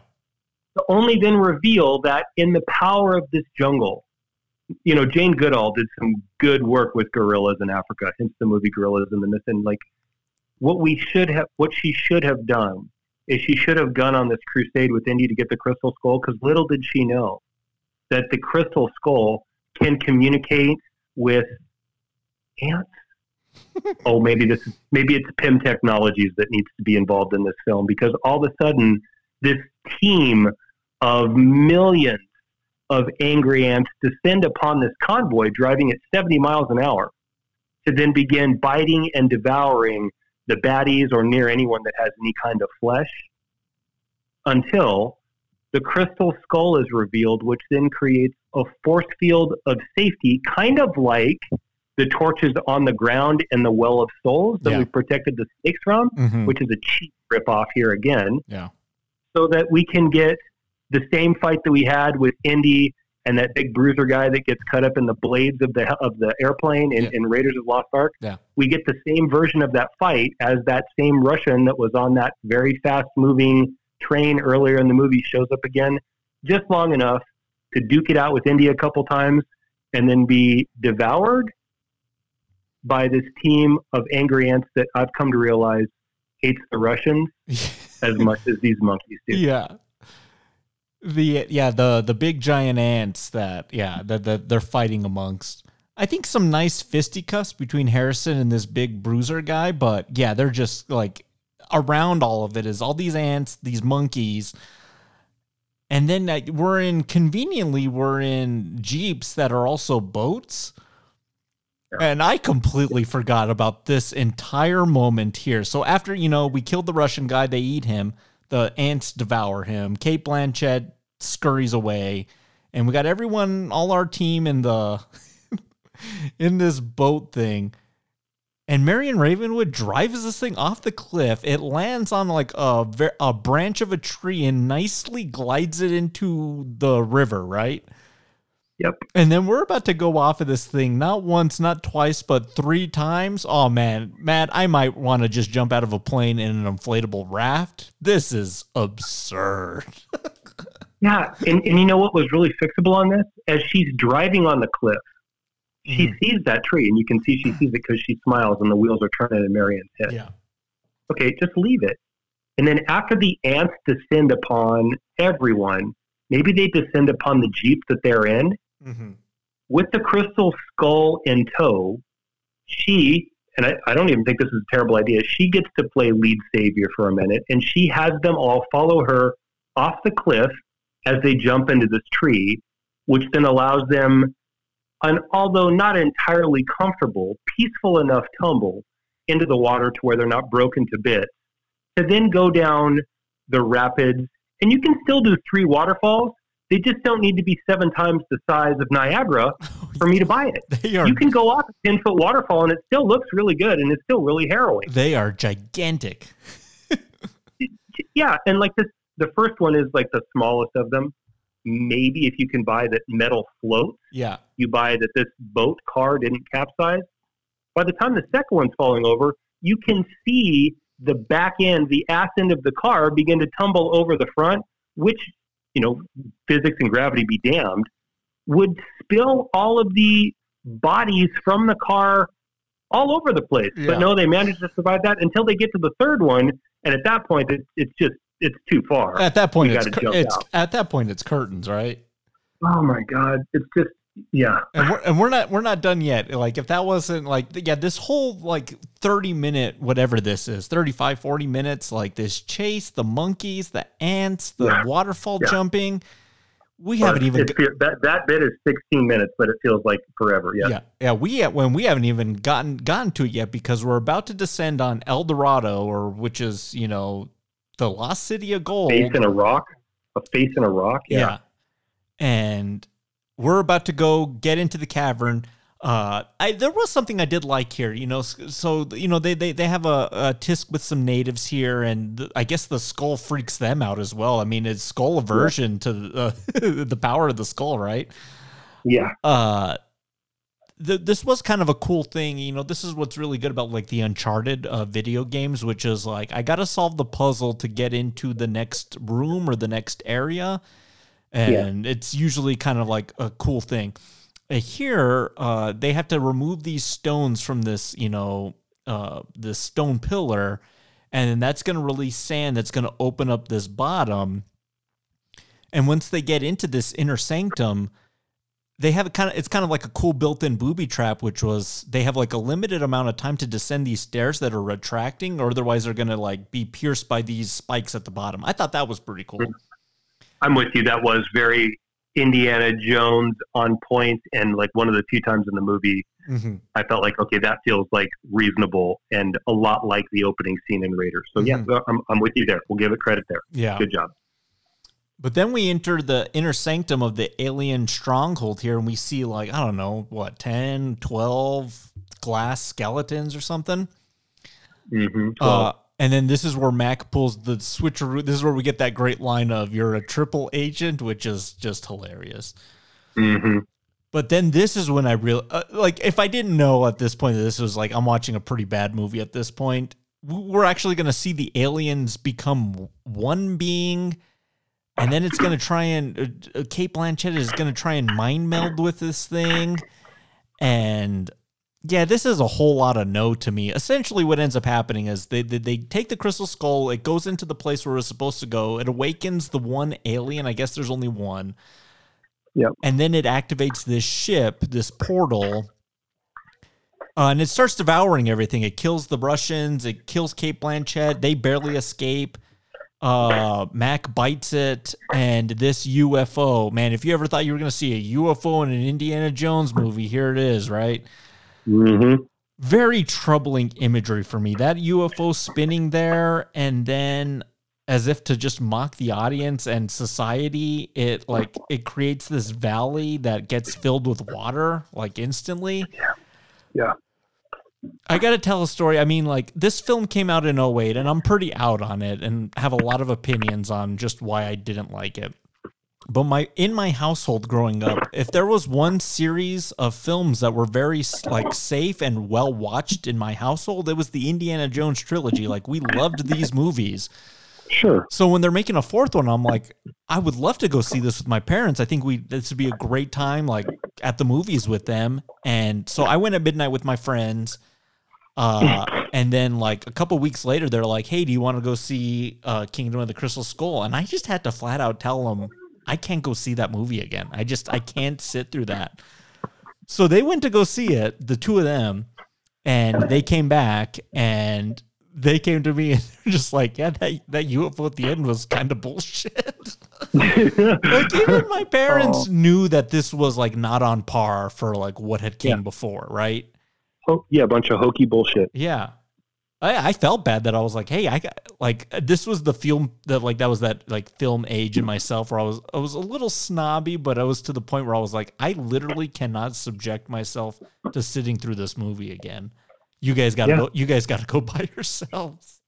Sorry, mom and dad, I love you, but you're on your own. But from your perspective, you you you grew up with Indy in the '80s. This character that you've seen on adventures that you have enjoyed. Uh, what is your thoughts on this alien descending into space? Like, what is going through your head at this point? I, I leaned over to the person I was with and said, I can't believe we did aliens. I can't believe we did aliens. Mm-hmm. You know, so the social studies teacher in me is very intrigued by ancient cultures and civilizations. You know, I've built a career essentially kind of talking about various iterations of that. Mm-hmm. I, I guess, you know, they, they told me 10 minutes into the film what it was going to be, and I just refused to believe it. And when it finished, I just sort of sat there exasperated, like, God, this was a really, and we saw it so late. We were at the same showing that night, by the way, everybody. Yeah, that's the reveal. And, and, and we, uh, we were so just tired and frustrated that I, I was at such a loss for words about what, what I had just seen because this character, that even after the second one, which was kind of a failure, but rescued in the third one, and by failure, I use that I use that word conservatively, right, or Yeah. maybe Yeah. liberally, Yeah. whichever. Like, Yeah. not to the level of failure, but um, I, I just think I would have rather gone home and crashed. Yeah. Yeah. yeah and at get- that point, I thought, I, I thought, okay, the the monetization of film has happened here, and this is another franchise that's left in absolute ruins Mm-hmm. because we tried to milk one more out of it, and there wasn't another one in it. Mhm. And the truth is, you hit it earlier. I loved what you said earlier. There were 15 more in there. You just had to set it at the right time. Yeah, with the different There's a lot of Indy they can still tell, Jesse, but just wasn't this one. Absolutely, yeah. Yeah. So this thing goes back to space. It can finally go home. Uh, Thank God. yeah. So now we Indy all has can finally go home. Indy has seen. Yeah, you and me are going home at like close to three a.m. Uh, Yeah. Indy uh, has now seen the existence of God and aliens, which whatever.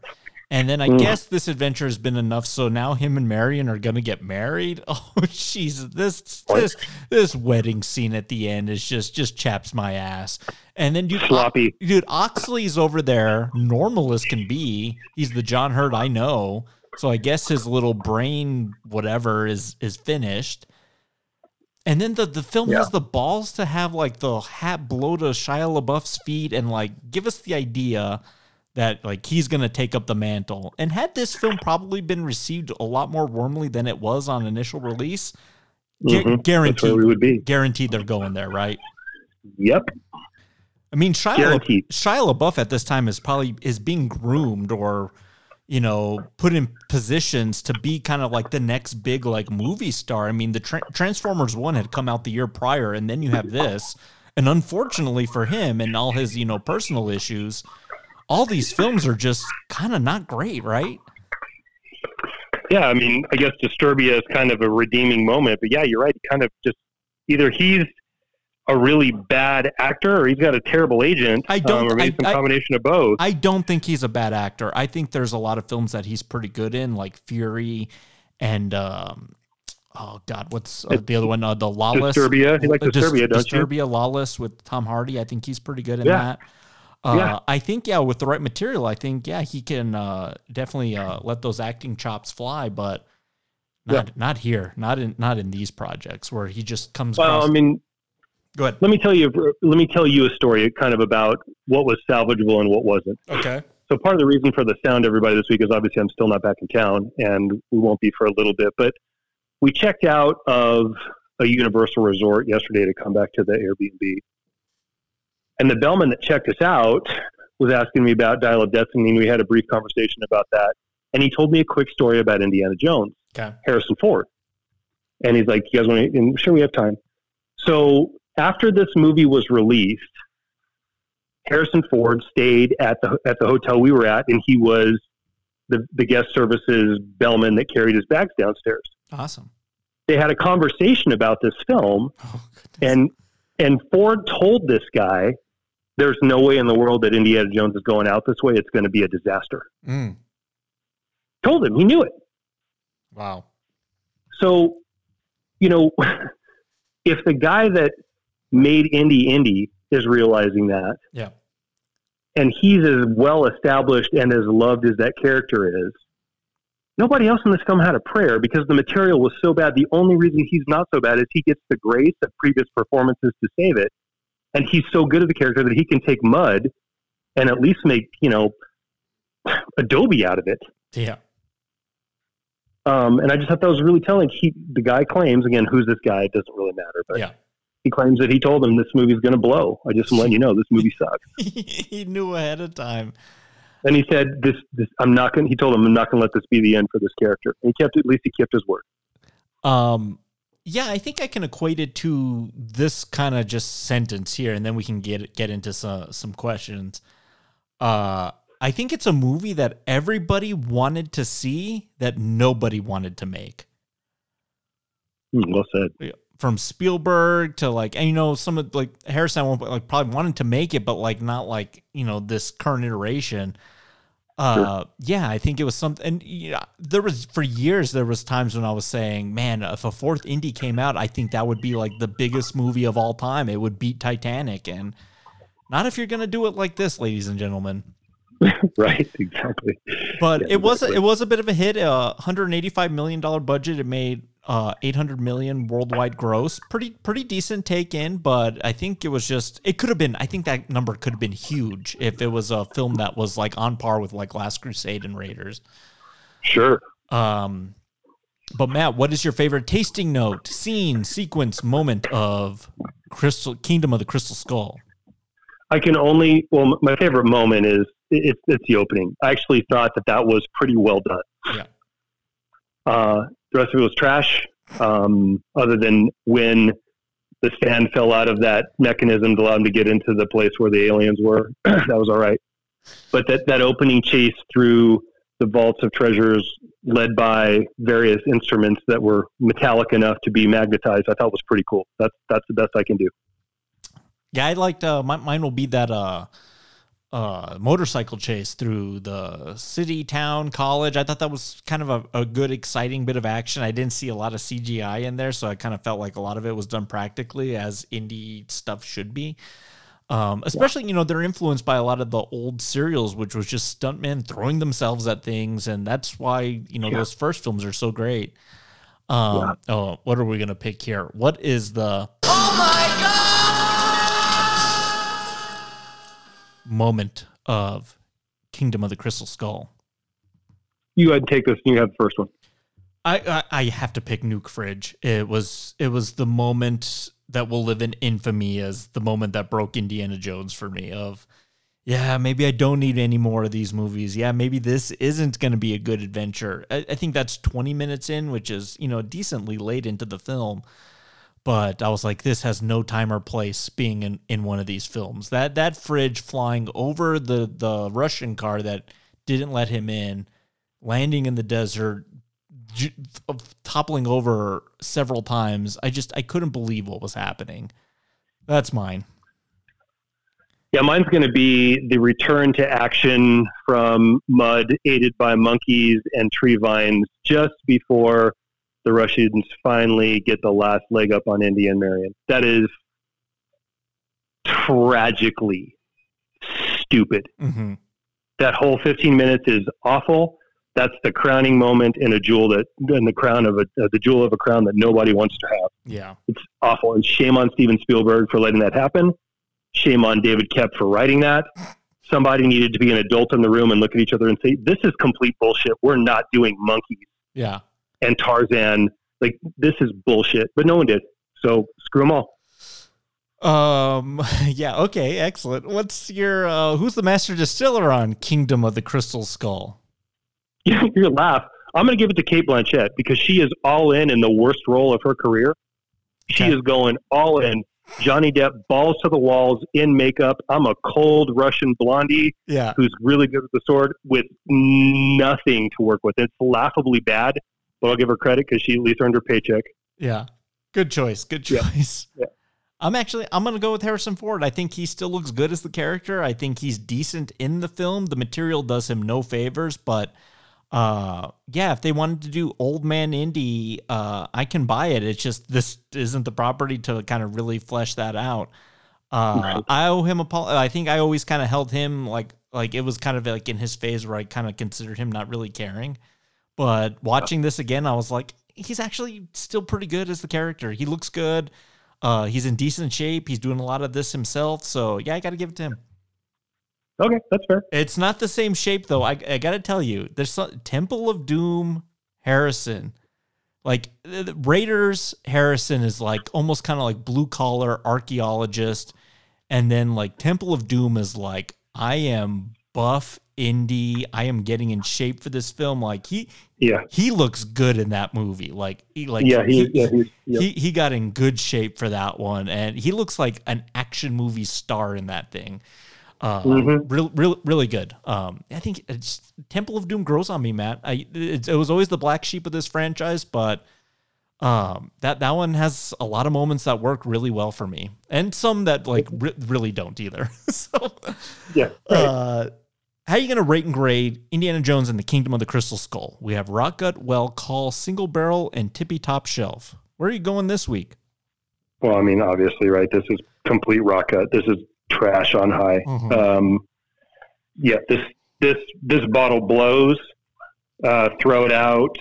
Um, you know, Mad Dog 2020 this and, and go buy another bottle. It's cheap. This is this is awful. It's terrible. This is crapola. Terrible film. Yeah, I'm with you. Yeah, I don't think we we've had quite a, a rock gut film in a while. Even Prometheus, I think I was nice enough to give it a well wellish rating, but yeah, this is mm-hmm. this is pretty rock gut in, in my book. And I know yeah. this film has its apologists, and there's some people out there, you know, trying to change a tune that it's not as bad as you thought it was. But I'm too big of a fan of the other three films to like let this one slide by. And now I have to own a box set that has this in there. Um, Oof.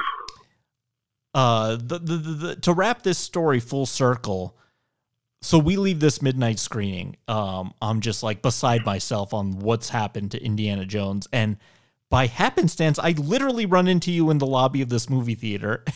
yeah. And we are just like, yeah, that movie was kind of bad.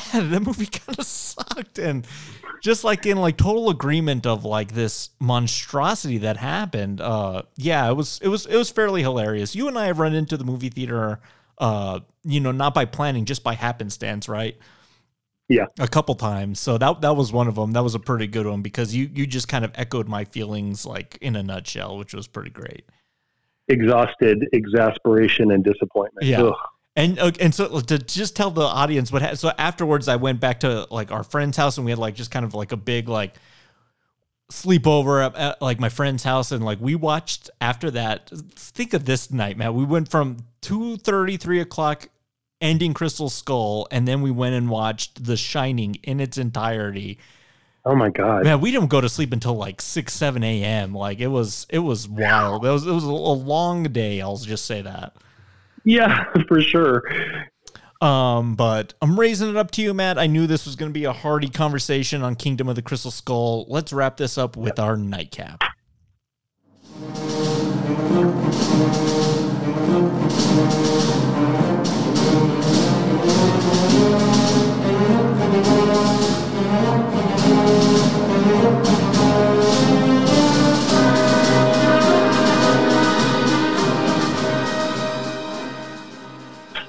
Alrighty, so kind of the exact opposite of our flight question. I want you to give me a sequel uh, that wasn't on your radar, that you weren't looking forward to, that you could have give, given two rips about, that actually ended up surpassing your expectations. What do you got for me for this one? One that's fairly recent, okay. uh, and I wasn't kind of going against the grain here with what everybody said from you know recollecting great memories from the night or from the 80s. I wasn't a huge fan of Top Gun, and you know that. Like, it's okay, uh, but I don't think that movie is just this masterpiece. It's okay. Like, I, the best I can give it is just okay. Yeah. Maverick's way better. Mm-hmm. And when that came out, I was like, I don't know about that one. And literally said, I, I guess, because everybody in my family was like, yeah, yeah, yeah it's Maverick, man. That yeah. movie was fucking amazing. Yeah. Uh, best summer movie last summer with a bullet, mm-hmm. and um, probably this summer so far as well. And uh, I loved it, absolutely loved it. So I'm going to go with Maverick. Good choice. Thank you. Yeah, we What do you got? we did an episode on both films actually, and yeah, you were lukewarm, lukewarm at best on the first one, uh, and then yeah. Yeah. yeah, very very stellar rating on the second one. I'm with you. Um, I I, think I still like the first one more, and that a lot of that's nostalgia and cheesy '80s factor in there, but. Top Gun Yeah. Maverick's a phenomenal film. Uh, I've seen it a couple times since the theater, and yeah, it, it still plays really well at home. It's exciting. It's everything you want a summer movie to be. Fantastic choice. Thank you. What do you got? I have one and an honorable mention. They're both from the horror genre, but uh, two films that I think came out and I didn't see them till way, way after the fact. One came out, I wasn't even born. But I think 28 Weeks Later is a really decent follow up to 28 Days Later, but um, it was one that I was like, yeah, I don't, I don't know if I ever need to see that. And then I, I did, and it's actually, it's not bad. Uh, yeah, uh, Robert Carlyle, Rose Byrne, Idris Elba in in that Jeremy Renner. Uh, it's a decent continuation to what Danny Boyle set up with that that first film. Good. And then in another one that I totally slept on for decades because I love the original so much, it's Psycho 2. Psycho 2 is a very decent sequel written by Tom Holland of Fright Night uh, fame. Uh, it it plays around with as long as it possibly can the idea of what if Norman like is like totally reformed and changed and what's happening around him is like something else of nefarious intentions and it's not him. Uh yeah, for people out there that haven't seen Psycho 2, give it a watch. It's it's it's really decent in a way you wouldn't expect. Good. I, you know what? You brought that up a couple times. I need to sit down and go with that again, don't I? I need to watch that film. Yeah, Anthony Perkins, um, Vera Miles is in the film as well, and so's uh, Meg Tilly, uh, Jennifer Tilly's Mhm. sister. So yeah, it's Yeah. it's not a bad little watch. Cool. Great choices, great choices. Well, that's the capper on Kingdom of the Crystal Skull. But we're not done with Indy just yet. Uh, to lead into the what was number one on our summer box office uh, prediction list, which was Indiana Jones and the Dial of Destiny, has hit theaters. Uh, we're gonna cover it next week. You've seen it. I'm about to go see it, but uh, this should be, I'm sure, another long conversation. Yeah, next week's going to be interesting. I'm going to see it again. Uh, we saw it really, really late. Uh, we saw it Thursday night, and that was after eight days and record temperatures here in Orlando. So um, it's a little bit weathered. So I'm going to see it again. But yeah, we I can already tell you we're going to have a ton to talk about next week. Tons. When do we not have a ton to talk about? This is suddenly not the short form podcast. This is like these episodes. Uh, I think the last like seven or eight have been two plus hours. So hey, Because you just you never shut up. You just want to keep going and going. It's just your, this is all your fault. yeah, I know. It's just I was like, hey, it ends when it ends. really. I mean, Uh, if you don't want to listen, you could just they could click off and move on to something else. I'm I'm curious if we can keep this streak going. Like if like once October rolls around and we're doing Halloween five, the Revenge of Michael Myers, can me and you keep it going for two hours? That'll be the real. That might be a big ask. That'll be the real test, right? Indeed. Awesome. Well, cheers to you, Matt. I miss you from over here. Cheers, Can't wait till you're back in front of me here across this table. Uh, yeah, I look forward to getting back in the office and seeing you again, bud. Absolutely. Um, but I got to get going. Hey, man, it's it's hot. It's we're in the dog days of summer. I think I'm gonna go get in my fridge and see if that cools me down. if it's lead line, you got a chance. If it doesn't, watch out because you have no no business surviving any heat blasts and then not a lead line fridge because that makes the difference. know? And hopefully there's, there's a prairie dog waiting for me on the other end of that. We'll see you Oh all next. God, yeah, me too. We'll see you all next week, everybody. Have a good ready for this. I got a new one this week. Have a good week, everybody. We'll see you in the space between the spaces. Jesus Christ. Jesus Christ is right. He didn't exist. There's aliens instead. Remember? Yeah, Space Jesus instead. Later. Thank you for listening to Rye Smile Films. Be sure to subscribe to us on Apple Podcasts, Spotify, Podbean, Stitcher, TuneIn, or wherever you listen to podcasts. And be sure to leave us a rating and a review while you're there. It really helps out the show. And for Rye Smile Films merchandise, go to teepublic.com. Indiana Jones and the Kingdom of the Crystal Skull is property of Paramount Pictures and Lucasfilm Limited, and no copyright infringement is intended. Until next time, cheers. Sorry, Jonesy. So what are you, uh, a triple agent?